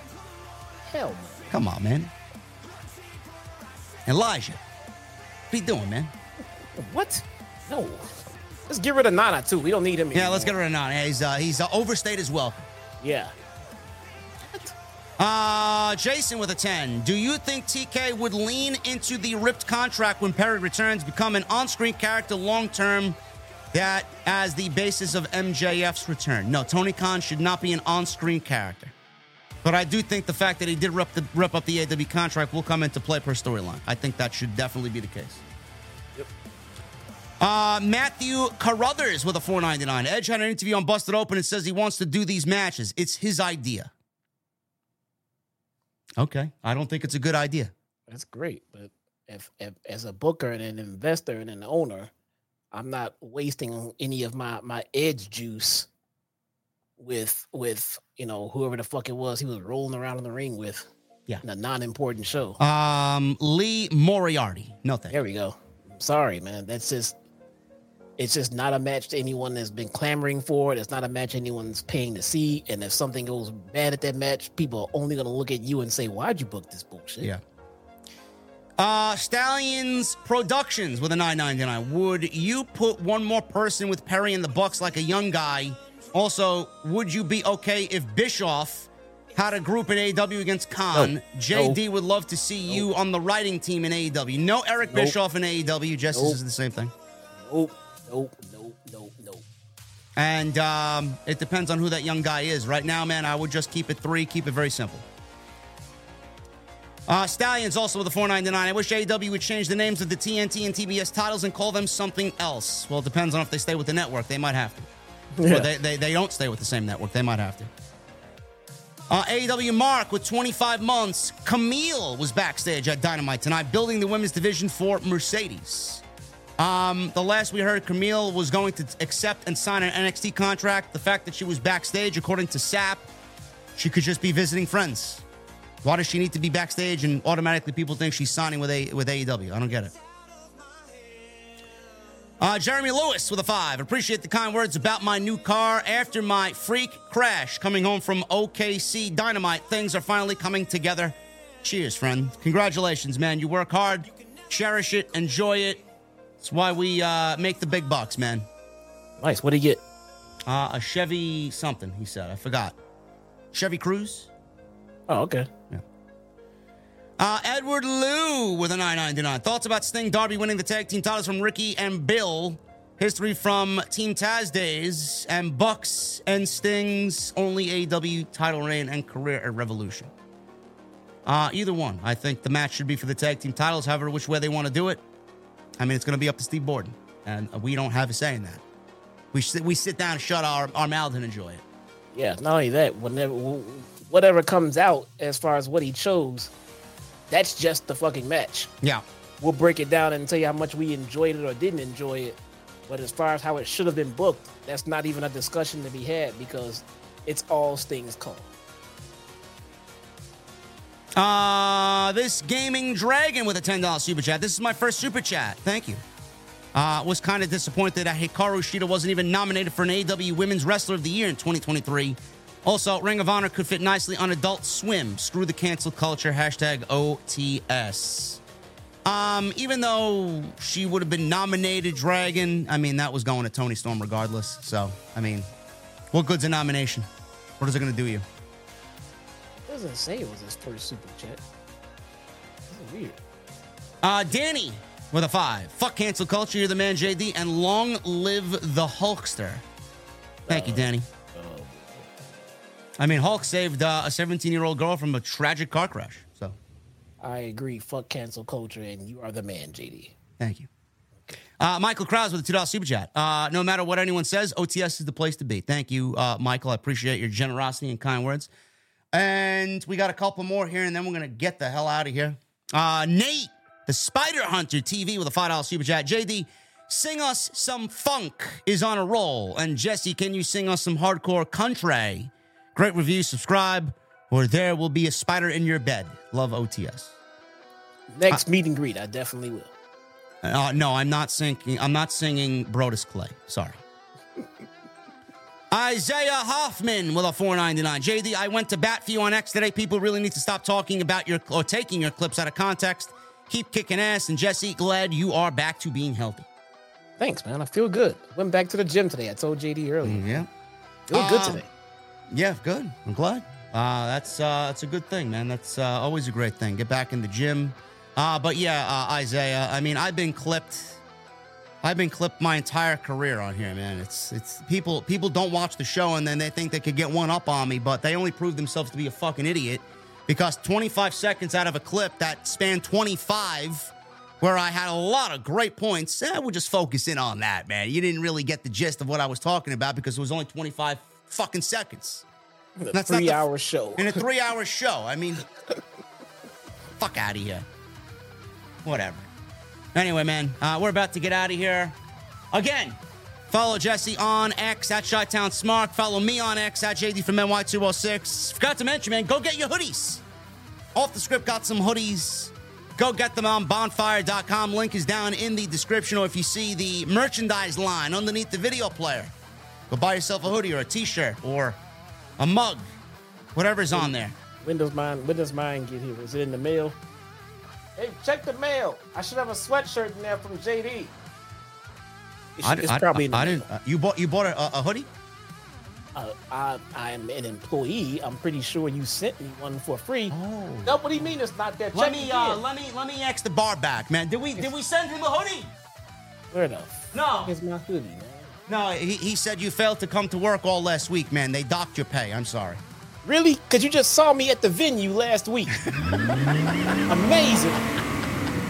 Amazing. Anyway, man, I'm getting out of here. Thank you guys so very much. Hit that subscribe button down below. Turn on the bell for notifications. Hit that thumbs up. Thank you guys for the super chats. Make sure you guys go check out all the other content on the channel. There is plenty of it. And I'll be back this week. I don't know if I'll be back tomorrow. Depends on the news, but you guys will see me live on Friday night for Friday Night SmackDown, man. We are building towards the Royal Rumble. Until then, guys, thank you so very much for all your support this week. It's been a tough one. Thank you guys for a great stream. Hopefully, you learned something out of this stream. Hopefully, the discussion was great. AEW killed it tonight. Great show. And Jesse and I will see you right back here next week for more AEW Dynamite right here on OTS. We'll see you guys later.